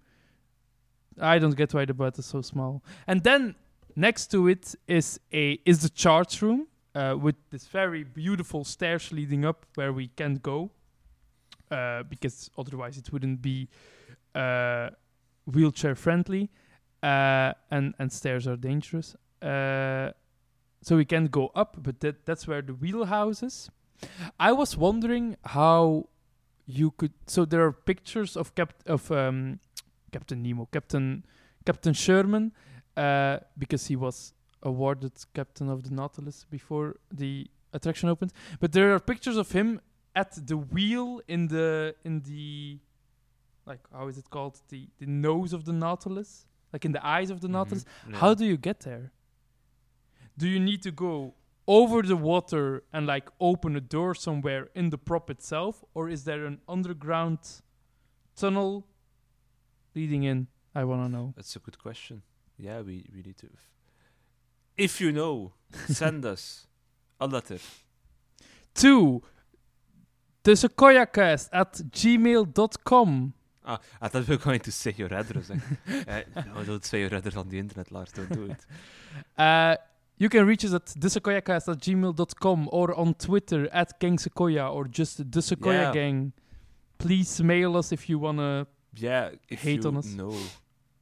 Yeah, and if you know how to get there, Yeah, I really want to or know. you want to actually. get us there, you know, What? if they want to like get us there physically. Ah, I really want a picture in that room. But what, like the pictures, um, there, uh, the pictures of Tom Scherman standing at the wheel. You can see that the lagoon is filled with water. So it's not like an easy. Uh, I'll just walk over. Let's take this picture. The water is already in yeah, the lagoon. So if you have to cross the water, they had to like have a little ponton. he used bridge one or of his homemade diving suits, and he just dove Ah. over there. Okay. Or he can fly because he's also a robot, and his best friend is Abraham Lincoln. Oh yeah, there's. Uh, you don't have to send us uh, letters anymore. we We've, found uh, we've we've got it. We've got it figured out. Uh, the, the the room next to uh, Captain Nemo's bedroom is the chart room, uh, like I said before, um, which is decked out with maps and navigation instruments, uh, and a map of Vulcania, uh, which in, in, in the story of, of, of the of the attraction, it's made by Captain Naut- uh, Captain Nemo, Captain Nautilus, yeah, Captain. Captain Nautilus, yeah, yeah, that guy, yeah, yeah, yeah. Captain Nemo in uh, 1857, and in real life, the map was made by artist Hen Wu Lee, uh, which I probably mispronounce, but I'm sorry. There isn't really a lot to mispronounce. It's just three sounds. I'm pretty sure that's his name, okay, Han Wuli. Hen Wu Lee, if you're listening. Um, and on the right hand side, which, which uh, is a detail I very much like, is uh, uh, right hand. If you're looking at the Vulcania map, uh, so you see Vulcania and where it's in the world, and the little message of the of Captain Nemo. When you look to your right, you see the lever which is used to electrify the outside of the Nautilus, so you can scare away the the um, Kraken. the kraken, the giant squid. Something I didn't get uh, in the movie is they electrify the kraken, but there are like people standing on the metal, and they're in the sea. They're dead now. They're dead now. Yeah, Uh, that's that's the explanation. Electricity plus Captain water plus human is not. Uh, Captain Nemo um, does everything he does necessary. He deems necessary. it's no, He's a well, cruel, cruel true. man. He is. Do you remember the end and of the also, movie? Pff, barely. he he was shot by people coming into Vulcania, and he just let the Nautilus sink with all the crew in it. So cruel course, yeah. is cruel is the, is the right word. Um, one of yeah, the and also, um, fun fact: uh, in the original books, he's uh, Indian. He's uh, yeah, he's he mentions he's a slave also in the Yeah, movie, yeah. and there he he always um, mentions the nation and that nation and those dastardly nationists. That's not a word, nationists. uh, those men of the nation. In the books, it was a bit more obvious uh, that he was referring to the UK because the UK were still colonizing India, and he was a slave under UK rule. But well, for reasons of uh, trying to sell your movie internationally, also in the UK, uh, the UK wasn't really the bad guy. They were, though. It was pretty obvious it's the UK. Because who else has colonies and enslaved people? uh, Belgium Yeah. and every other Pretty big chance that European it's, country. UK. But yeah, yeah, yeah. They, yeah. ah silence. I thought you were gonna Yes, say something. Uh, no, I was. I, I, I thought I was maybe going to say something, but uh, I think that's You know, a lot of the info I have about Captain Nemo is from uh, League of Extraordinary Gentlemen, and I, I don't know how much is Alan Moore making up stuff, and uh, it actually being from the book. Okay. Uh, tip of the week. Tip of the week. ah. Uh, the graphic novel, not the movie. League of Extraordinary Gentlemen. Really, really good graphic novel. Well, the first part. I haven't read the other ones. They continue on, but it's it's. They bring together a bunch of characters from uh, Victorian uh, literature and stories. One of which is Captain Nemo, and the Nautilus plays a big role because it's their base of operations. So, uh, tip of the week. of the week in our monthly podcast. Tip of the month. Yeah, I was. yeah, tip of the month. That's what I mean. Yeah, yeah, yeah, yeah, yeah. I yeah. had a I had a recommendation, um, but I ah I know what it was. Okay, so in the book, maps of Disney parks. Uh, oh, it's perfect timing for my recommendation, by the way. In the in the book Maps of Disney uh, Parks, um, there is a page dedicated to the Nautilus, and uh, you can see the map of Vulcania, like it is, like how it is in in the uh, Les Mystères du Nautilus walkthrough, uh, is printed in the book. which is, uh, yeah, good timing. Good timing. Me and my tips. Uh, one of the other uh, or uh, one of the other artifacts in the chart room is an original artifact from 1794, ooh, uh, antique. a map of the East Indies, because apparently Captain yeah. Nemo is from the Indies. but East Indies is East Indies. That's not India. Ah, I don't know. What's what's East? I forgot what's East Indies. Wait, It's, is, uh, isn't the East Indies like the Caribbean? Uh, it's, ah, it's also in, in yeah, I don't know. East in no. Or like no, not Cuba. Like Southeast Asia. Yeah, yeah, yeah. Southeast Asia. Or is India part of the East Indies? I don't know.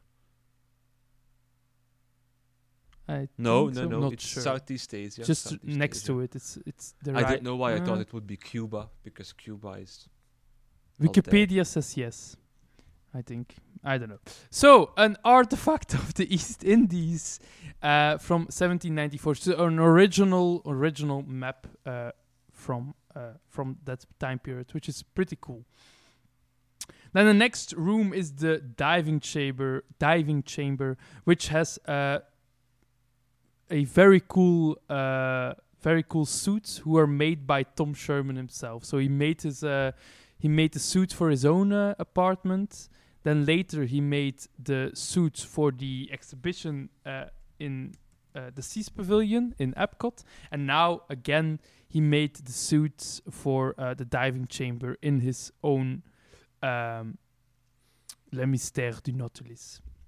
It's a very It's all small. coming, all coming together. it's it's crazy how in a man's life how many diving suits you can make and you're not planning like he was not planning to make that many dive he was like oh i'm gonna make a diving suit from an apartment and then 40 years later he has like multiple attractions and diving suits and pretty cool Not not a bad, not a bad life uh, to you had. If you can make that many diving suits in your life, you've you've pretty much done it all. Uh, the diving chamber is a, is a very small room with a hole in the floor where you can see like this water bubbling. Uh, Yes, yes. and It's a place where, where the divers can uh, enter the sea, uh, not the club, but the large body Yeah. of water to go like uh, hunting and gathering food and such. Um, yeah, and the suits were made by I already said that. Uh, and also, uh, Tom Scherman did uh, a few other things, uh, like modeled a few other things in the in uh, Disneyland Paris uh, by himself. The models of the Nautilus you you could find uh, back in the day in the Visionarium in the pre-show were made by uh, Tom Scherman, and also um, which is still on display in Walt's restaurant on Main Street. In the Discoveryland room, is there is a model of the Nautilus made by Tom Scherman. Mm, didn't know that. Really need to go to Walt's one time. Never, never been there. I'm missing I've been on there uh, once or twice. Uh, yeah, it's been closed for uh, quite some time Yeah. now. For uh, True. I think the official reason is uh, is renovation, but I don't know if they painting the whole place with real gold. I don't know what renovation can take that Yeah, long. you know, Disneyland, Paris, and restaurants. Food. It wouldn't be Disneyland Paris if they wouldn't close everything where you could eat. So everything, everyone was was standing in line to get subpar Mexican food. there was uh, quite some some hate on the food of Disneyland Paris also today on uh, Reddit. And very deserved. It's uh, it's Yes. right about time. The Mexican rice tastes like they were cooked it in a shoe. yes, it does. Yeah, I stand by my point. I know you guys didn't think so, but it tasted like the inside of my shoe. they it's it's really worrisome the the food in Disneyland Paris. We we talked about this in our last episode, we- just so we can. starve. There What? will be a day where we will just starve in Disneyland Paris. The problem is that right now, when we go to Disney, well, not right now, uh, a year ago, and there wasn't a, a pandemic thingy, um, getting to the point in the day you have to get food because you're very hungry, it was becoming a struggle. Spending money in Disneyland Paris was becoming a struggle because, or there wasn't anything open and the things that were open had like a what was it 40 40 50 minutes queue for Mhm. uh, for the so how can it become a struggle to to give your money to Disney if like we're very close to the point where it will be more enjoyable to get out of the park, get into the car, drive to Val d'Europe, go into the shopping center, have a pizza, and come back. And it will be a more enjoyable experience. When you said get out of the park, I knew exactly what food you were going to describe. Good pizza, though. Good Tip of the month. pizza in Val d'Europe. It's good. No, but but it it, it really I, I I once just went to um uh Five Guys in Disney Village and okay, Five Guys all good whatever, but I think Disney much rather want me to spend money on them than to than to Five Guys. How they have other parks with great food. How difficult can it be? Extremely difficult by the looks of it. Uh, really. You know, when you're busy creating like the seventh burger that's just a recolor of the old burger, you don't have time to think about that stuff, you know? True.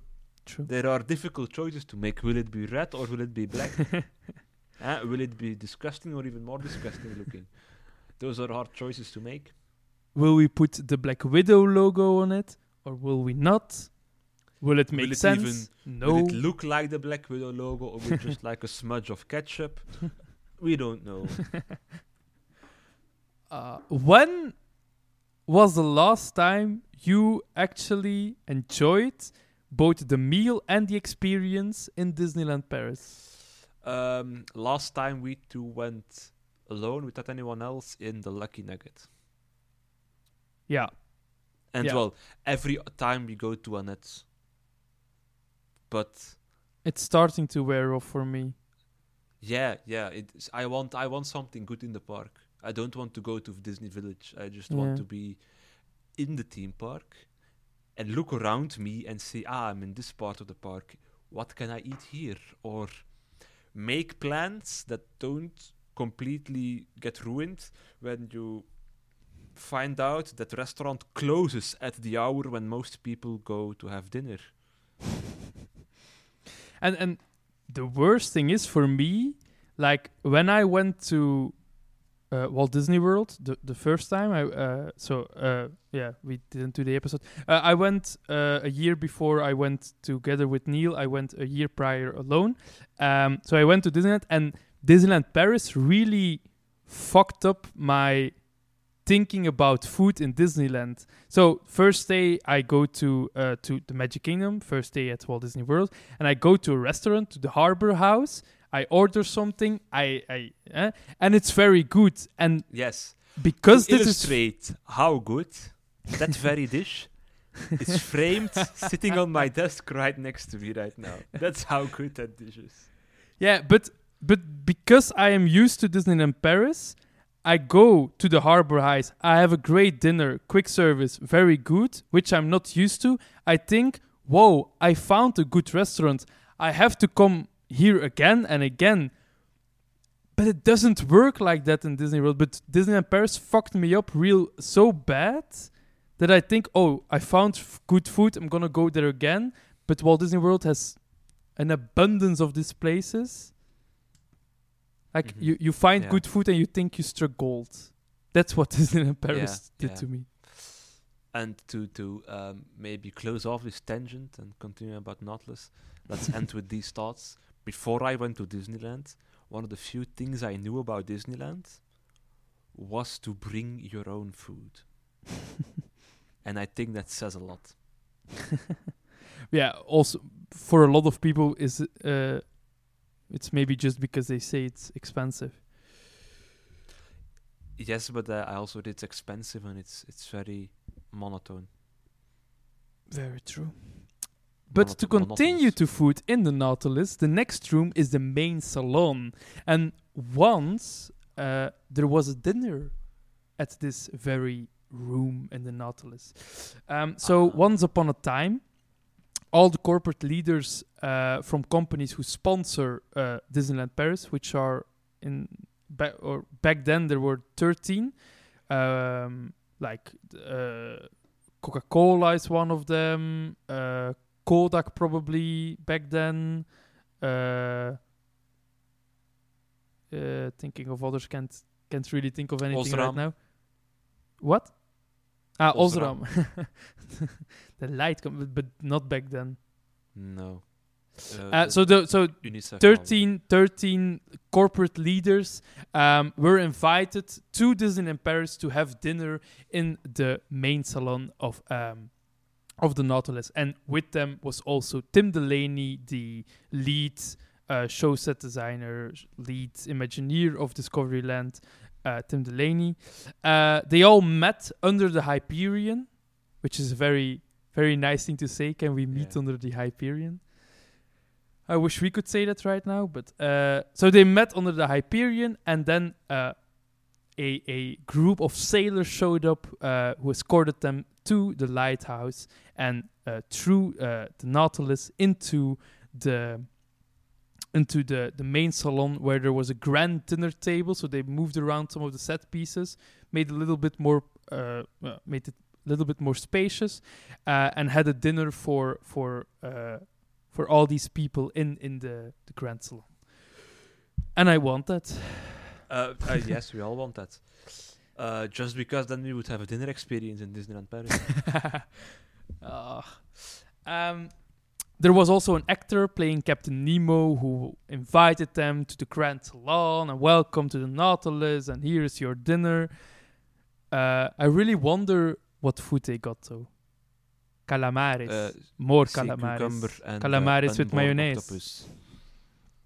Yes, the the age old dish, calamares with mayonnaise. Oh, imagine they just like went over to Hyperion, baked baked some burgers, gave it to the corporate one. Uh, excuse me, sir. Is it uh, supposed to look black? I, I, I like you're you're thinking exactly the same joke uh, as I was. Yes, it's a uh, very special deep sea hamburger. It's very dark down in the sea. Oh, they would do. Uh, Disney, this is not an idea for you. Thank you. Uh, no, so the main salon is this very, very beautiful, very elaborate room. Yeah. The main Uh, almost at the- the yeah. almost at the end of the attraction uh, with this big round uh, window uh, that shows you the deep sea and, and, and maybe other things than the deep sea. Maybe Mhm. the giant squid. Yes, Um, the giant squid, which is it's a strange theme in uh in in in in Disneyland. They like to terrify people with things underwater because apparently that is a theme. People get freaked out by big things underwater. And I must admit, I am one of those. I think that Krakens is really, really, really freaky.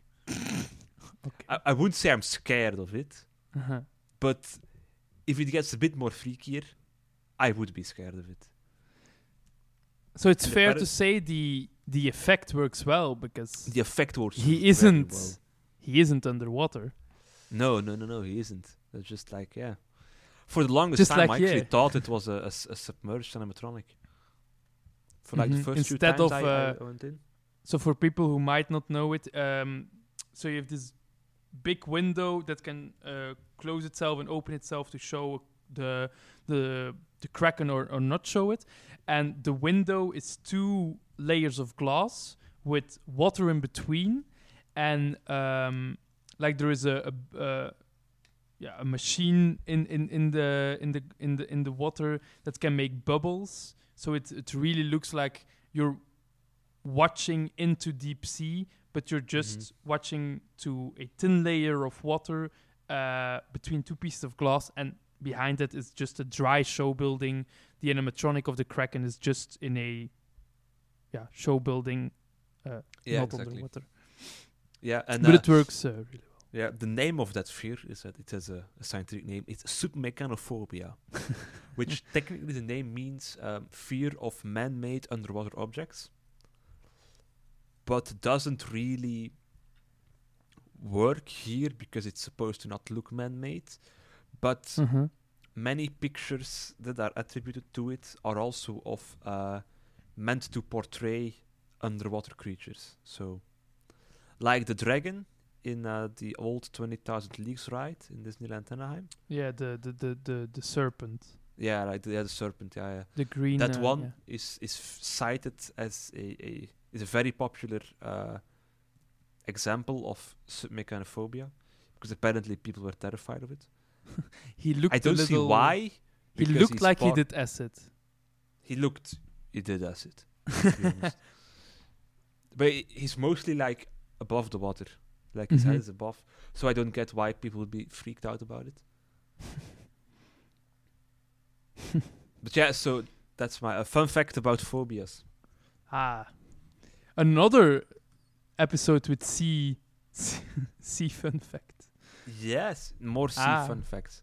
We're just turning slowly but surely into a podcast about about uh, life aquatic. Um, yeah. So now, uh, what happens is is uh, sometimes the the windows opens itself and it's just water and some bubbling going around, but no, not a, um, no kraken anywhere to be seen. And then it opens and the kraken is uh, coming at you, uh, attacking the Nautilus, and then being shocked by Captain Nemo uh, by his, his- little lever he got. The uh, kill all your crewmates lever. um, it used to be different though. The the um, the the experience, the the well, this is actually the the the big the big moment of the attraction, the attack of the Nautilus. Uh, n- right now, it's a little short, a little Mm-hmm. not as daunting as it used to be. Um, because in 1994, when the attraction opened, the the experience was a a whole lot different. Uh, we can we can go over that experience real quick if we want. Uh, silent, just looking at each other. Yeah, he's, he's looking at me in a weird way. What are you?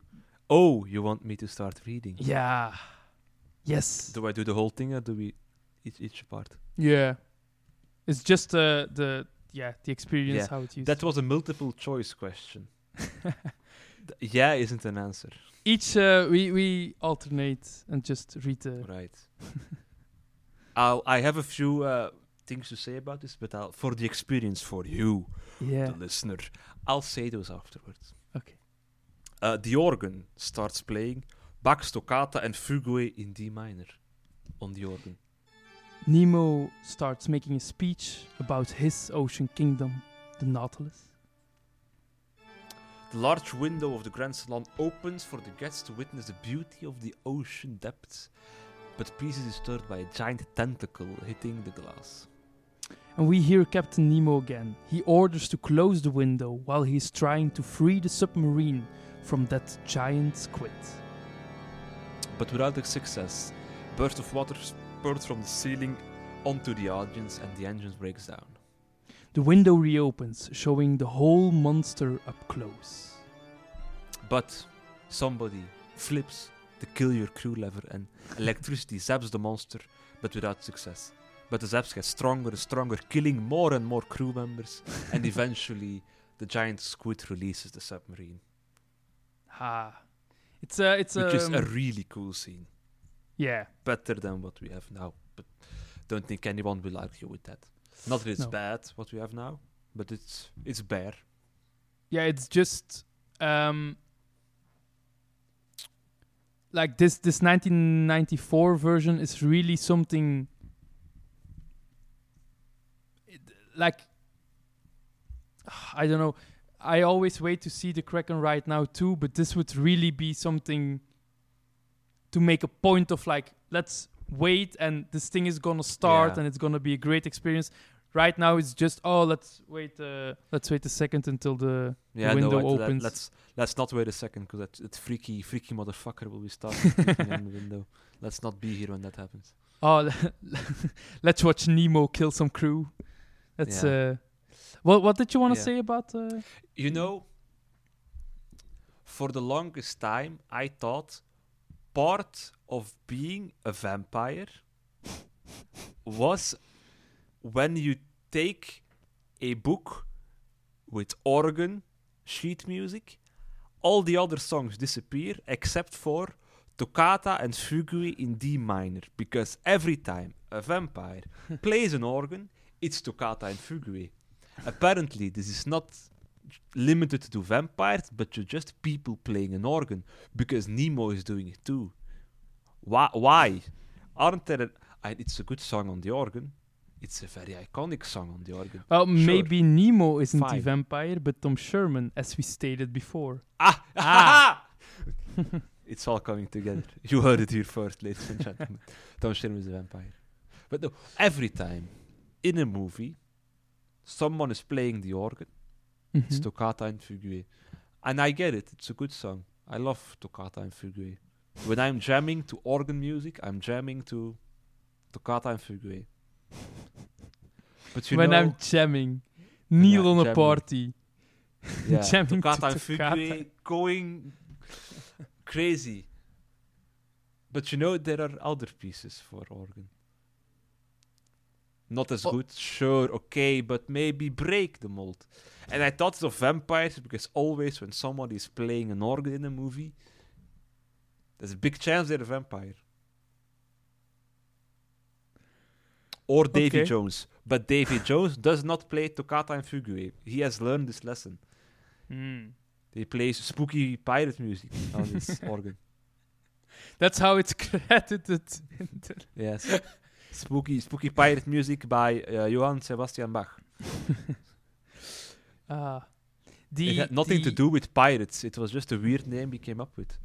And then it was uh, word into pirates of the Caribbean. He was a, a, a real visionary. Bach. Uh, one thing I really well, this whole experience I I I would rather have, but like that one tentacle was apparently like a technological marvel at the time. Uh, it was six six point seven meters, which is twenty two uh, feet foot, uh, feet foot foot feet feet. Um, so this giant tentacle uh, made of, of 13 segments that could um, rotate independently. So it was like a dancing tentacle. Uh, yeah, I would li- really love to see that one. But yeah, te- technical issues. Like one one source says it w- it it is uh, not there anymore because of technical issues. The whole show thing, and others says because of timing, and both seems like not good reasons. No. Like, the timing issue, I would get a little bit more because if it's a technological issue, why not bring it back now? But timing, you can just. For, for, nobody is on that walkthrough. Let's be honest. Sure, yeah. It won't. It won't. Co- I once went. Oh, this is. I only get angry online. I do, but then I almost became angry at the person itself. We were walking through the Nautilus, and I was saying like, "This is like the great walkthrough," and you walk through the Nautilus and Captain Nemo and bloody bloody bloody blah blah. And until the very end, the person didn't believe me. This was not the queue for an attraction. Until we were back outside. No, no, no. Now we're gonna board the attraction. blah, blah, blah. How? How are people like that, Neil? Is it, is it, Two drops, same? yes. ah, yeah, yeah. so it's the same person who uh, thinks Pirates of the Caribbean is the best dark ride b- because it has It's better drops. than Peter Pan because Peter Pan doesn't drop two times. yes. Yeah. Long silence is, is, is Yeah, deserved here. yeah. yeah, that's, yeah. that's a depressing thought. Yeah, it's it's crazy that I get that you like two drops um, Sure. on the ride, but knowing that the person wouldn't go to Disneyland and don't do Pirates of the Caribbean, and on the other hand, never does Peter Pan. Peter. Caribbean. Caribbean, yeah, I'm doing Pirate Land. Pirate Land, yeah. Yeah, That's Caribbean. going to be a thing every time you say a Pirate of the Caribbean Yeah, on, uh, on an episode. Dutch. It's, uh, it's, Pirate it's Land. another word that doesn't exist. it's always something different. also. Pirates of Waffle Land. No, so how can you do? So you you sit through You see. 45 minutes wait. You go on the attraction. You sit through 10 minutes that you apparently don't care about because other dark rides are stupid because they don't drop. Just because those those drops aren't even they aren't they don't give really that much adrenaline or something. No, it, no. For It's like not- split second, I get it, scared. You might kind of for Splash. Mountain because Splash Mountain is like Uh, that's a, a drop, drop. Yeah, that's a drop. Uh, Pirates, I don't get why you would do that just for the drops. No, I- it's weird. It's I agree that Pirates is a better ride, but yeah, yeah, yeah. But for not for those reasons. very different reasons. That's, Anyway, uh, Nautilus doesn't have two drops, so uh, that's the problem. there was an article online. Ah, just throwing all my frustrations out. there was an, First there the was an food, article online. the two drop story. okay, somebody nice. writing about the Nautilus, about uh, like what we just did. Like you have the salon, you have the you have the chart room, you have the ballast room, whatever. Explaining what it is, explaining. Uh, Tim Delaney maybe was mentioned. I don't know. Uh, and then in the end, Tom wasn't probably. what? Probably Tom. They didn't mention Tom. Uh, Tom is never mentioned anywhere. well, he he's often just mentioned, but not more than that. Like, oh yeah, and Yeah. Tom Scherman worked on it, and then you Google Tom Scherman and you. Your head explodes. Um, no, and then in the end of the article, so somebody was writing an article about Nautilus, and at the end of the article said, "Yeah, but uh, I haven't gone on it for a few years, which is weird. You're writing an article about it then, and then said, but if it's very hot outside, I really, really, really recommend the Nautilus Ah, because it is air conditioned and you can cool off there.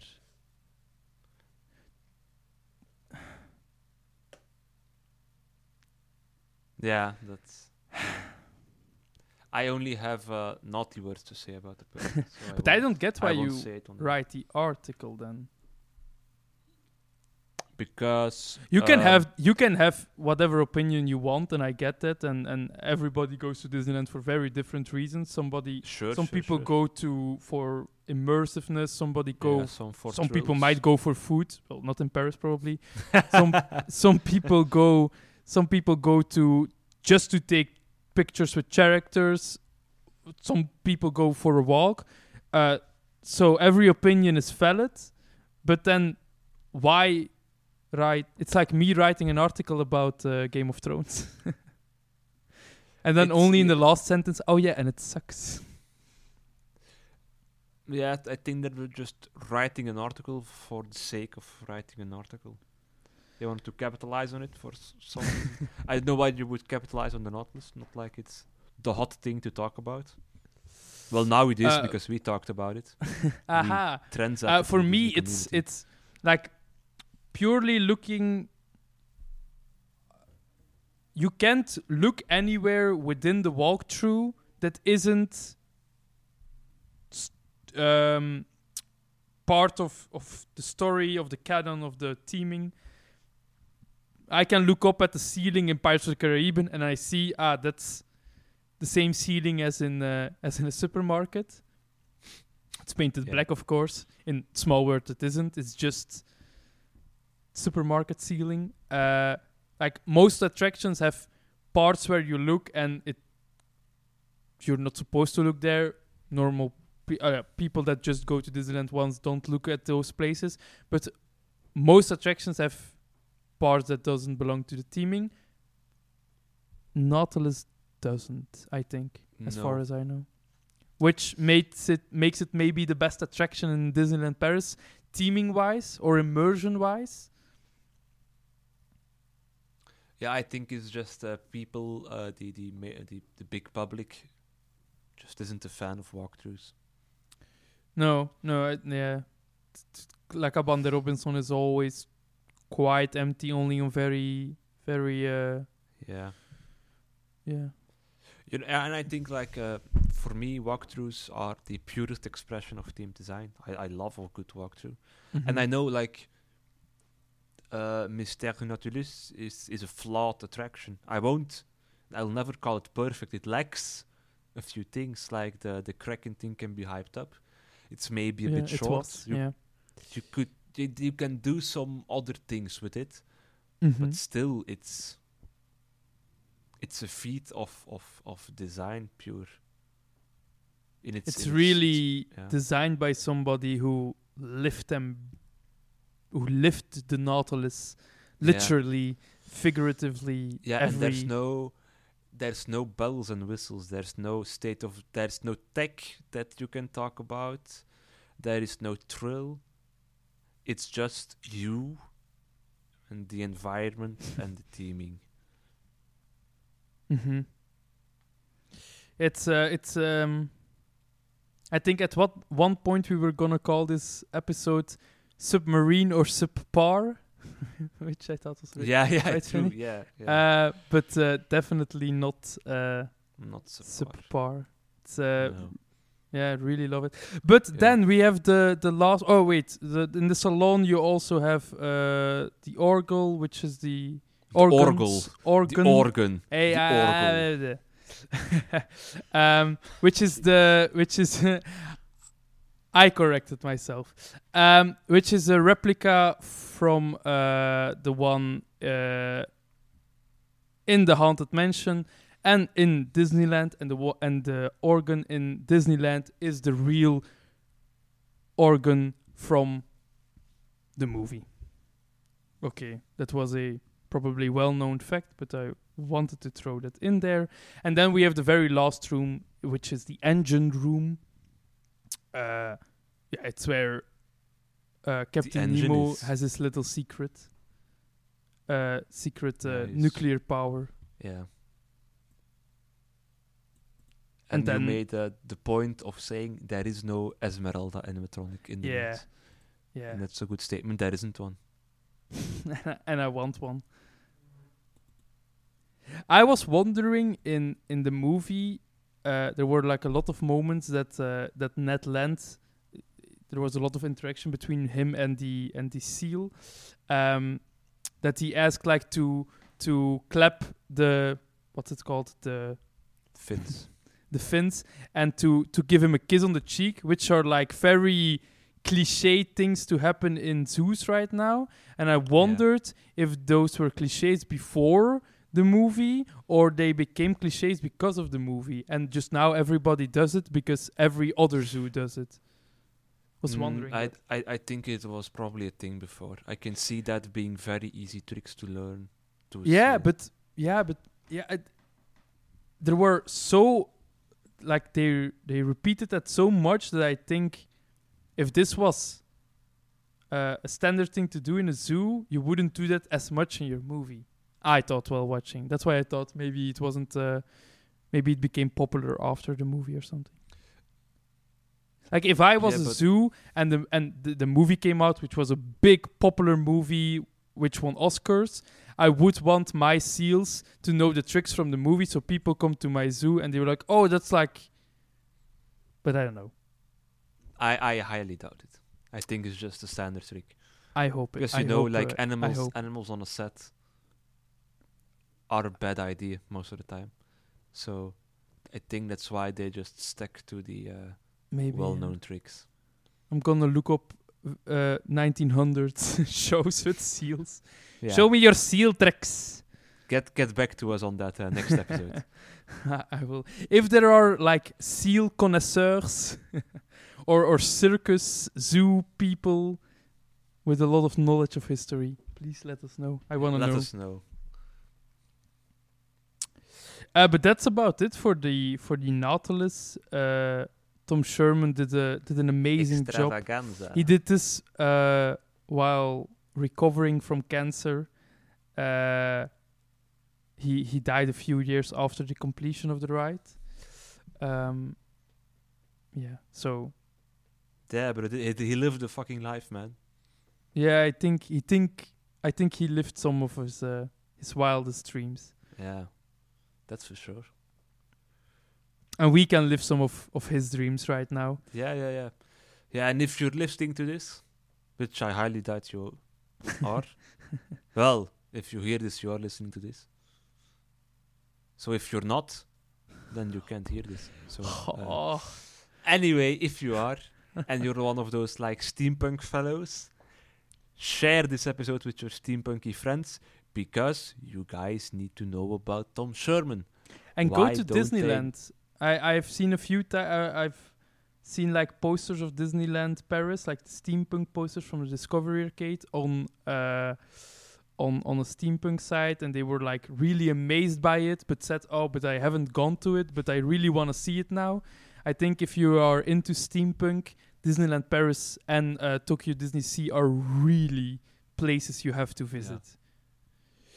They fucked up Space Mountain right now, um, but uh, But The there's a book architecture- out about the old one, so they know we like it.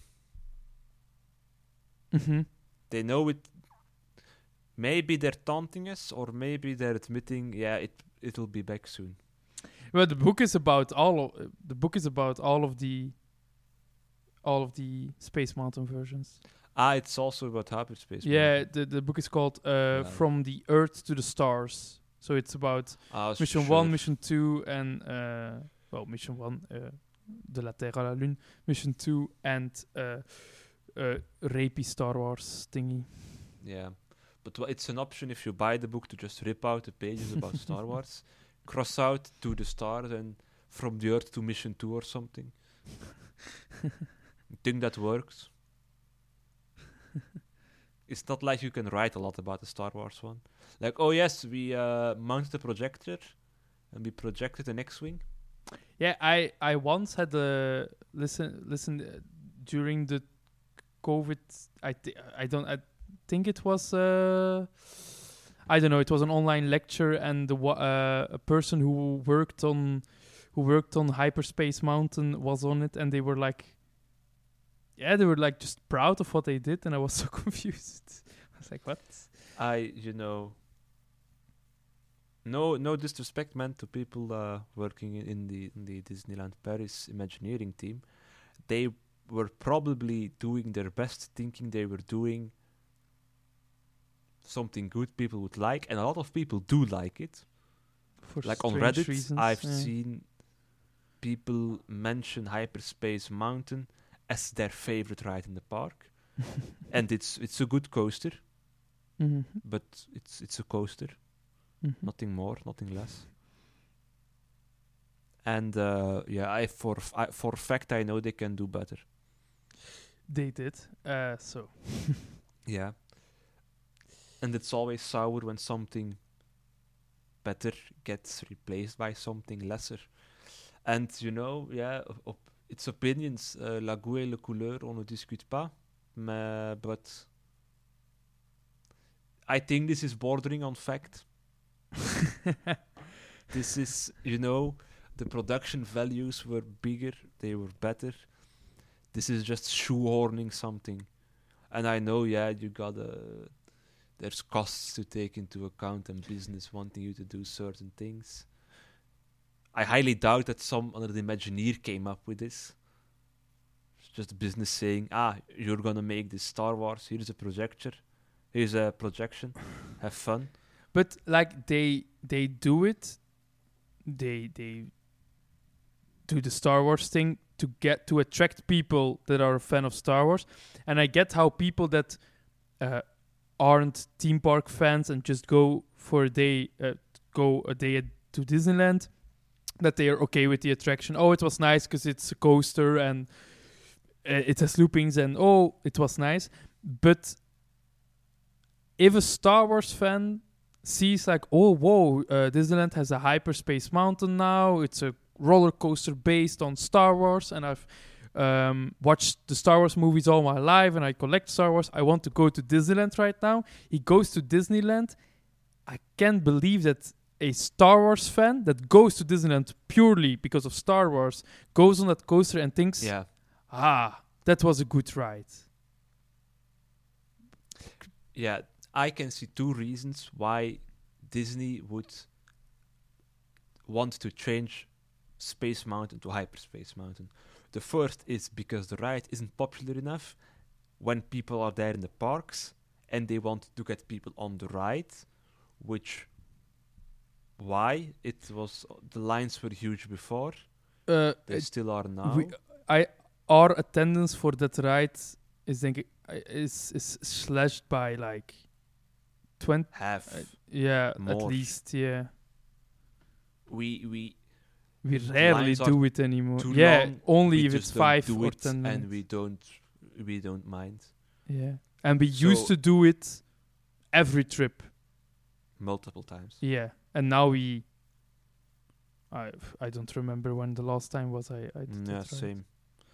So it's not to get more people on the ride because that was already one of the more popular rides. And secondly, like you said, getting the Star Wars fans into the parks. You've already got something to get Star Wars fans into the parks. But now they got more two rides. Ha! I don't think tagging on a fucking coaster will add to that. You've got a ride that randomizes Star Wars locations where you fly through and there's a big C3PO sitting in front of you. when you're a Star Wars fan, that's probably that's as good as it gets. But I think it will get. I think it gets people to the park, but it won't. In the long term, they won't return. Build Yes, a indeed. good Star Wars coaster, get Star Wars fans to the park. In the long run, they will return. They will bring friends. They will bring family. They will come back. In ten years, they will bring their kids. I don't think a Star Wars fan would return for a hyperspace mountain. I wouldn't. I'm a Star Wars fan. Yeah. I wouldn't Yeah. recommend it to any of my Star Wars friends. Would I recommend no. Star Tours? Yes. Do I do that? I Yes. have I have multiple shelves in my room dedicated to Star Wars collectibles. I don't go on that ride anymore. So, yeah, Uh, says a lot. And maybe to go on a little on uh, attracting Star Wars fans. We do Star Tours multiple times a visit. Uh, a visit. We do Star Tours a lot. But when they did the Skywalker at Star Tours version, um, Rise of uh, Rise of Skywalker, we did it once. We were like, "This sucked. Let's do it one more time to see if we get something different." It was the same. We were like, "Well, this is it for now." What a horrible piece of shit was that! Yeah. The most boring locked sequence ever. Yeah. It just uh, combat sequences in Star Tours that are purely a combat sequence don't work because you're Yeah. just flying around in the vacuum of space around big gray machinery. And I've seen all the big gray machinery and the big gray turrets. those those show up regularly. I want to see a planet. I want to see cool things on a planet. The- But like the, the- the part on the planet itself, on uh, I don't know the name. Yeah, Star Destroyer, Yeah. Death Star crash. Nee, planet. Star. Yeah. Yeah, that's fine. That's, It was you know, quite okay. boring. But like the thing I I got actually high hopes for for this iteration of of the, the, addition of the Sky uh, Rise of Skywalker. I don't know why, but I did because in the movie they left out the scene where Lando uh like speaks to the universe and asks everybody to come. And it wasn't in the movie, but you know okay, thousands of ships arrive all at once, so you know Yeah. that speech has to be the most fucking lit thing ever. Then the poster released for Star Tours, and it was like all these star, um, all these um, Empire ships with the with the Star Tours in the middle, and I was like, all right, so Lando is gonna do his speech, and then the Lando speech was a fucking piece of boring. What the hell? Yeah, but well, in hindsight, when we came out of the theater, we said that was a good movie. I changed my opinion about that. Uh, but let's be honest, the scene itself in the movie was not that good. Huh? Well, it's it's uh, It's a really big missed opportunity. It could Yeah. have been the moment in Endgame where everyone steps out of the portal. You Yeah. could have put recognizable ships and zoomed in on the cockpits and say, "Hey, I'm here. You remember me?" I, I would have freaked out if it was a Gungan ship with like an old Jar Jar Binks in a chair. I hate Jar Jar Binks, but I would have loved if they did something like that. Amongst a few other ships, they show like, "Oh, I'm here too. I'm Mhm. going to help," but they didn't. Doctor Strange just- is there. yeah, Doctor Strange was there. he. You see, we know a lot about. Star Wars. Eh? Doctor Strange enters. Uh, Yeah, through the multiverse eh, and all. all Captain uh, UK comes out or something. What is? You joke, you joke, but this, that's I know, I know, I know. All right, this was uh, the thing about the Nautilus Yeah, and Star Wars. Star Wars a bit too. La, you know, the everything in between part in the intro, it's there for, for a reason. Because we know we're going to go off on a tangent. So uh, we'll just drag Star along Wars the ride. layover of the of the Nautilus. That's what I want. it's uh yeah it's it's the uh The, ship- Gung, a Gungan. the uh, Gungan ship, yeah, the Gun- submarine. there's always a bigger fish the, the, the kraken and another fish eats it Yeah. then. Ah. And uh, Qui-Gon Jinn's there there's always a bigger fish And instead of Nemo, the face at the organ is uh, It's Jar is, Jar. is Jar Jar Binks. Ah, ah, get Disney on the line. This I want. I want this. And we can And- just leave like the steampunk because the other Star Wars attraction next door is also steampunk. it's also steampunk yeah yeah yeah then we'll just Ah, if we make enough steampunk Star Wars rides it'll be in team. it will be a Star Wars team. and then they can make a series about steampunk Star Wars Yes. And they make a steampunk layover for uh, the queue uh, for Star Tours. Oh yes. Ah. Just no effort, just paint everything bronze. C3PO bronze. Yeah, you uh, already see the inner Robot parts of the of the goose animatronic. So Yeah, voila. add some add some little uh, bronze. Bronze everywhere. steam. Yeah.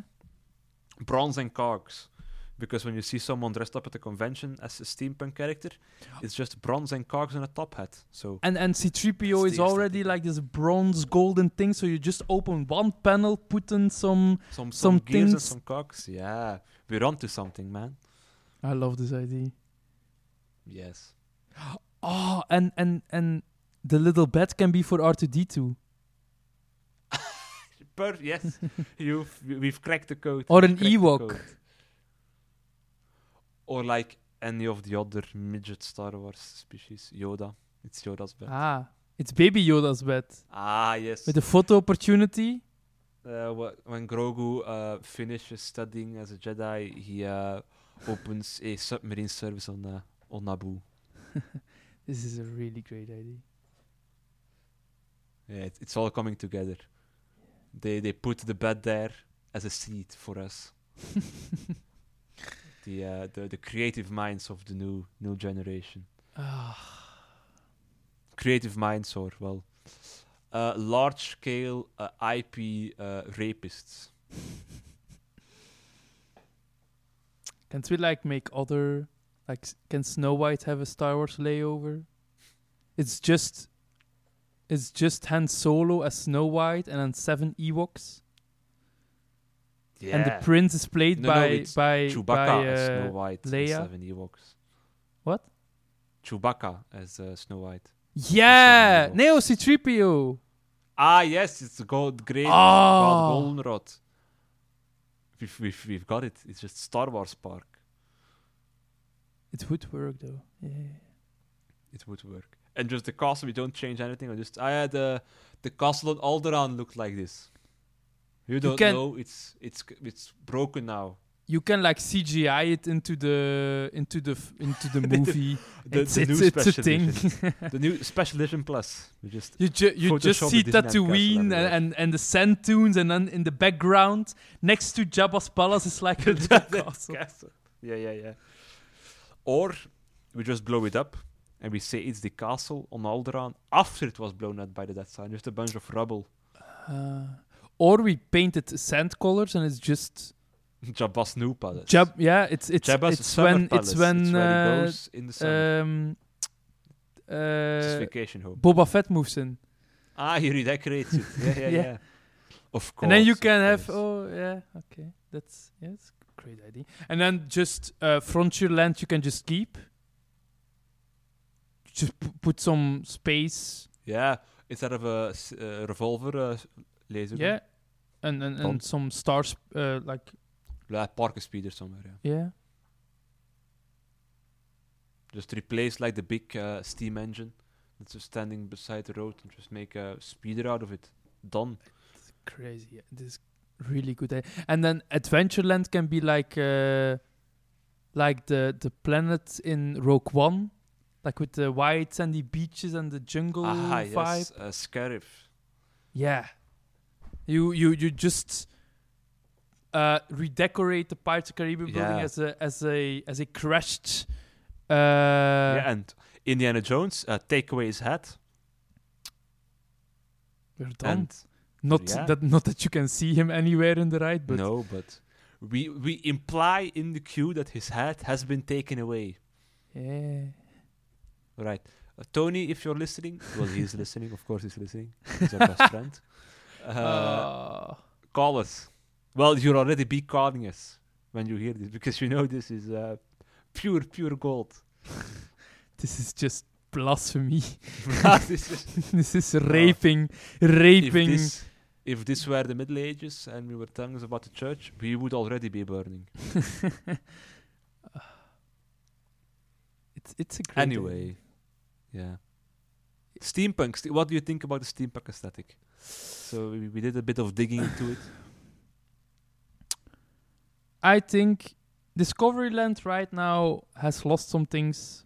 Yeah. Uh, that we had before. Uh, it was much more this dreamers of the past thinking about the future, steampunk style. We had the Visionarium, and then in the back when the park opened, you had like little George Lucas land. You had uh, Captain EO and Star Tours, and basically all the all the other things were steampunk. I think to to make sure because it's always somebody else who's in in charge of what they're gonna put next in in, in Disneyland Paris to make sure that they don't rape Discoveryland again. Just make the whole thing steampunk. And I think they know then. Oh, we can't put in some other random space Buzz Lightyear thing Yeah, yeah. because now it was oh it's it's different kind of future. Star wars isn't really the future because you, you know that yeah, within the first Long two seconds ago, of the episodes. Um but r- make it full on steampunk. So after that people won't rape it again. Uh and i think that's ju- just make start rip out uh, rip out C3PO and put uh, put uh, the timekeeper there and just have a time travel Star Tours. yes. I think going um, going the route of League of Extraordinary Gentlemen, Mhm. not making an IP right based on that, but just copying the idea of we are we are taking Victorian images of the future and we're putting them here. Not only Jules Verne, he had a, we do you can do H.G. Wells, Mhm. we can do uh, uh, a Princess of Mars, uh, the John Carter series of books. Yeah, you can you can have your own story. You can easily have a, a society of explorers and adventurers yeah. attraction tie-in overarching concept uh, to the entire yeah, land. Yeah, yeah, yeah, yeah. Or like go like st- straight what like the league does and just make a ride that explores the vision of all these different writers from that era. Mhm. One, the second part of the the, the first volume of League of Extraordinary Gentlemen puts together every single uh, futuristic version of what Mars is like. Like in one bowl, like John Carter's Mhm. there. Uh, the fellows from the H.G. Wells books is there. The the Jules Verne bullet is there. Everyone's there. Mhm. To be put just that discovering just the stew of all these uh, Victorian visions of the future, and those guys are m- most of them are in public domain, so they don't even have to pay him. And John Carter, if there is a license, they have the license because they made the subpar movie about it. It wasn't really subpar, but no one watched it, so I guess it must be. Well, no one watched Island on Top of the World, and we still got that. I think Disney has to learn that you can use movies that didn't do well and make very Exactly, yeah. like okay they they use avatar but nobody goes to avatar because the movie did well everybody went to the movies because the cgi was extraordinary at the time so they did it over there and it works very good but th- yeah Yeah, uh, yeah. You know, Discoveryland, they have to, um, they have to just grow up there and take some risks. Go into some things people don't know, and just um, sell their park by the quality of their own rides. I know revolutionary thought, just make quality things and people will come. I know Disney. I am saying utter nonsense at the moment for you, but i it. think it's weird that disney is uh, is showing that they are not doing anything that's not ip while when you look at the parks, all the main attractions, all the attractions with big queues are the non-IP attractions. Exactly. It's Big Thunder Mountain. It's Pirates. Well, Pirates is tied to IP now, but sure. Um, it's it's it's Space Mountain. It's I, I yeah. People don't know the castle from a movie. Yeah, sort of, yeah, but if- with When with you some the good castle, luck, they know it's the sleeping, sleeping, Sleeping Beauty, Beauty castle. Castle. People point it. Hey, it's the castle from Disneyland. Yeah, it's not the Sleeping Beauty castle, it's the Disneyland castle. So it's I don't know uh, what what even was the last non-IP But even like we keep shitting on IP, but it You can as you- long as you yeah, make a ride where IP isn't the main selling point, Mhm. you can yeah like Adventureland is based on an IP technically. It's uh, the documentary thingies. Mhm. Yeah, and and yeah. Tower of Terror is a good example. Uh, yeah, I was gonna say the same thing. they they say they built it in Paris because uh, it aired in Paris and a lot of people know it. Let's be honest, I can text all of my friends right. Yeah, they uh, a lot of them know it because of me. Um, but uh, I have zero friends besides you that would Mhm. that would know it if I wasn't in their life. Tower of the, um, Twilight Zone. Uh, Yeah. when you'd say the name Twilight Zone to older people, I'll Might ring a bell, but yeah, they wouldn't have. I think the like people my dad's age. Well, my dad would know it because they had the they did a reboot of it. Not the most modern reboot, but there was another Mhm, reboot. mhm. I think he might have watched that. But I think the only reason he watched that is because he was into sci-fi television shows when Yeah. he was that age. Uh, and and all of the pe- the people that you just want the money of and and and want to come back uh, in a weekend with friends like the the main group of people uh, from which Disney earns their money are like the younger people who just go to Disneyland and it's a great ride, it's a thrill, and they they don't know it's uh, it's tied to an IP. I know the IP because of Disneyland originally. I've watched a lot of Twilight Zone because of it, yeah, but same. uh, yeah. Are there other Yeah. great? Uh, Pirates of the Caribbean is a classic, and Yeah, Caribbean. ah, damn it, Pirate Land. Ah, I hate that word. Land. both in Dutch and and, and in and in English. Um, okay, but that was the IP talk, Yeah, but They- just they- or just make new IP. Walt Disney made new IP for his park. Tomorrowland didn't have IP. He made IP. no. Uh, But you know, uh, Tomorrowland and and Discoveryland, everybody says like Tomorrowland is a problem because they have to update it all the Mhm. time. But I think why? Why instead of adapting it mhm. to current views of the future, just put it back to 50s views of the future? Yeah, Because that's by one now, yeah. steampunk. We've got steampunk for the Victorian area. We've got dieselpunk for everything that's the interbellum and the first, uh, the Second World War era. And now we've got, I think the name's atom punk for the 50s. Yeah, but at this point, you you literally have to do every single ride in in those lands because uh, Indeed, yeah. Buzz Lightyear. Sta- And if you, you can as you can as much. Uh, you can. It's as easy to go back to Atom Punk or to the 50s Tomorrowland as it is to just start anew. I think. Yeah, indeed. Yeah, and if we don't watch out, uh, it will end like that in Discoveryland, and we just keep adding on stuff that isn't. PhilharMagic. Oh. Ah, I forgot. Please don't remind me of stuff like that.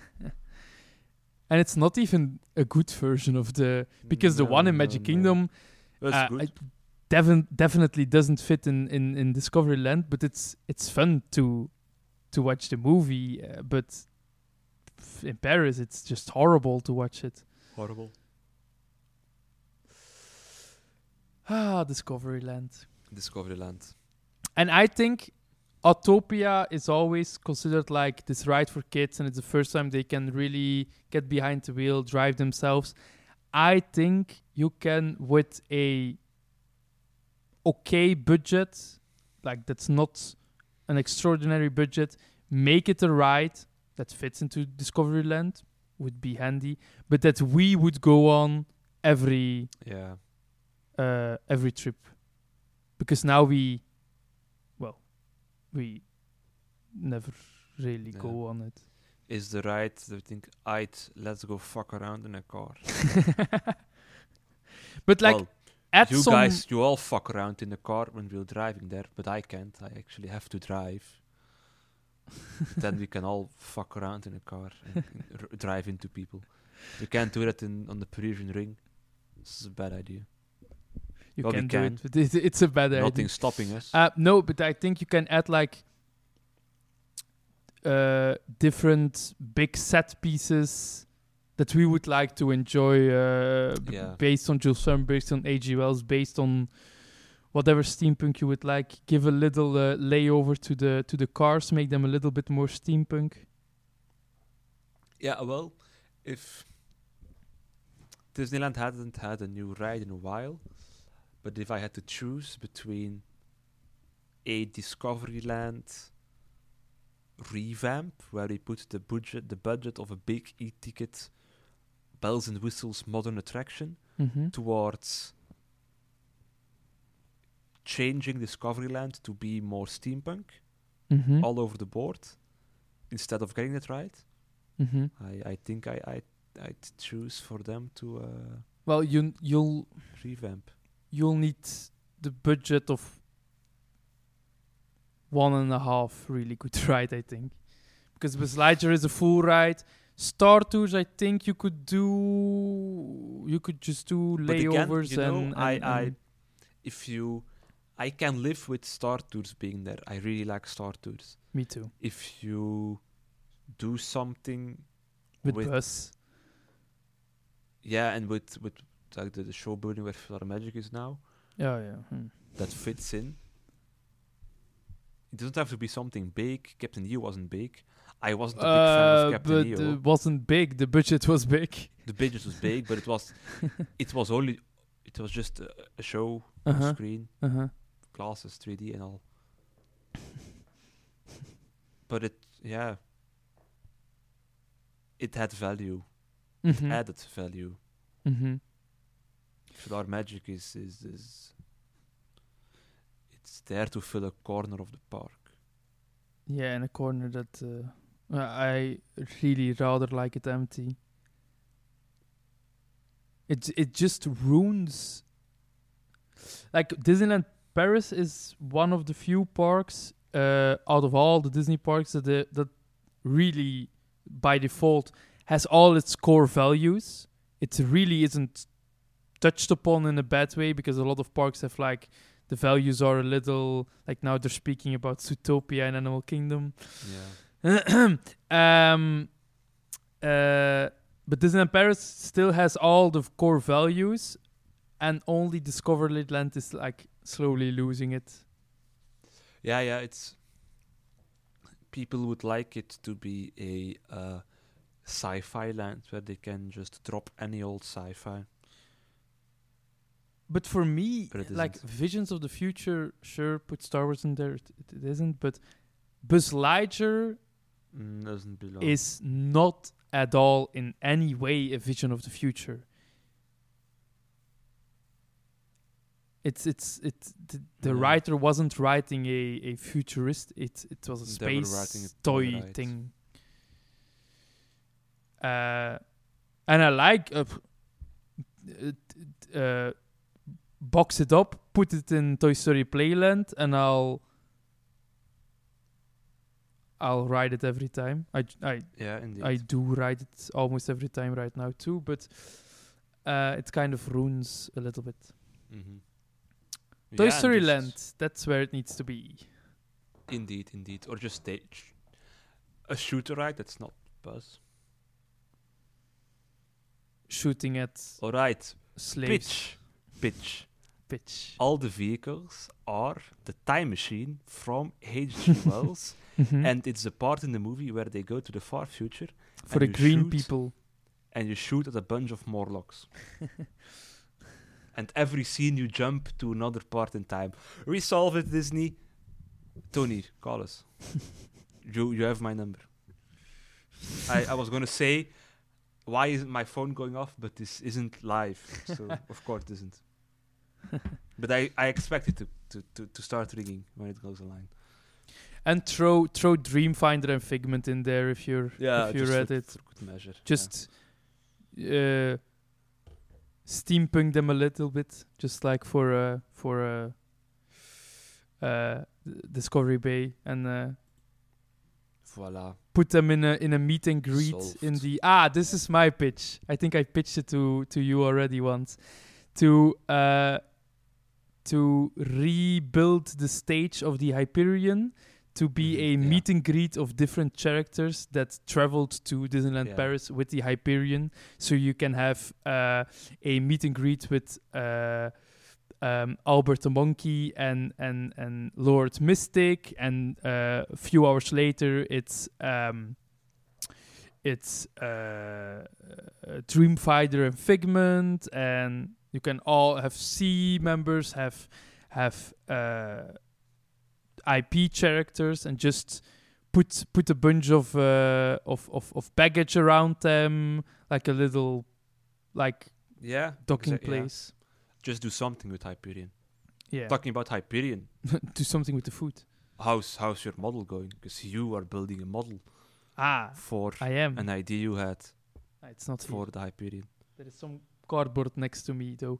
Uh, yeah, it's uh, I'm painting. Um, it's uh, it's uh, it's uh, I have an idea for uh, for uh, wha- what I could put uh, instead of uh, making lousy hamburgers in a way too large restaurant. Uh, well, if it was good food, the, the restaurant wouldn't be too large. But uh, I have an idea for an attraction that um, square meter wise would fit at the location and uh, theming wise would fit at the location, and I think would be a uh, great addition to uh, to Disneyland Paris and to Discoveryland. And uh, the first model is uh, well, it's it's somewhere. when it's done, I will post it on on Twitter.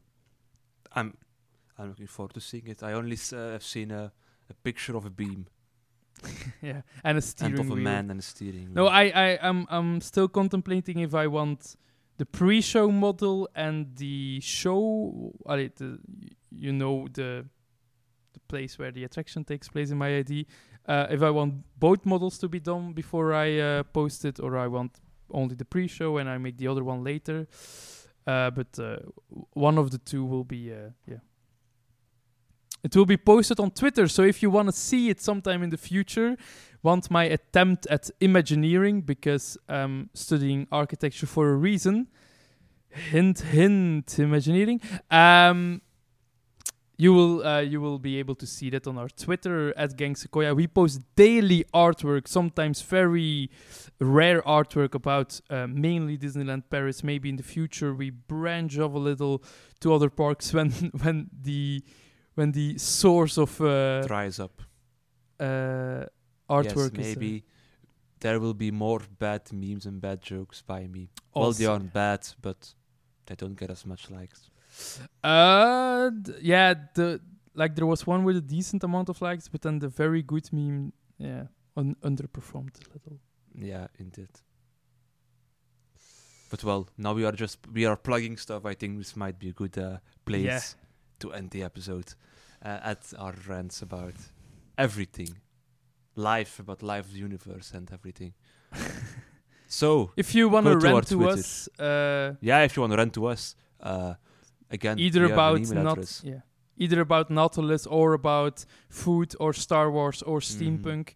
You can all send it uh, either on Twitter at Gang Sequoia or just the Sequoia Gang. We uh, momentarily, uh, our picture is a beaver, and if the feed is filled with art, you're at the right address. Or you can just email us at the Sequoia Cast at gmail.com. That is the Sequoia Cast with a D in front, as it is now shown on your podcasting application. yes. And if you're on SoundCloud, you can always shoot us a message there, like uh, the only person who ever sends us messages does. anyway, that has been our episode. My name has been Neil, Uh, my name is still Lars. and this was our episode. Have a good evening. Bye.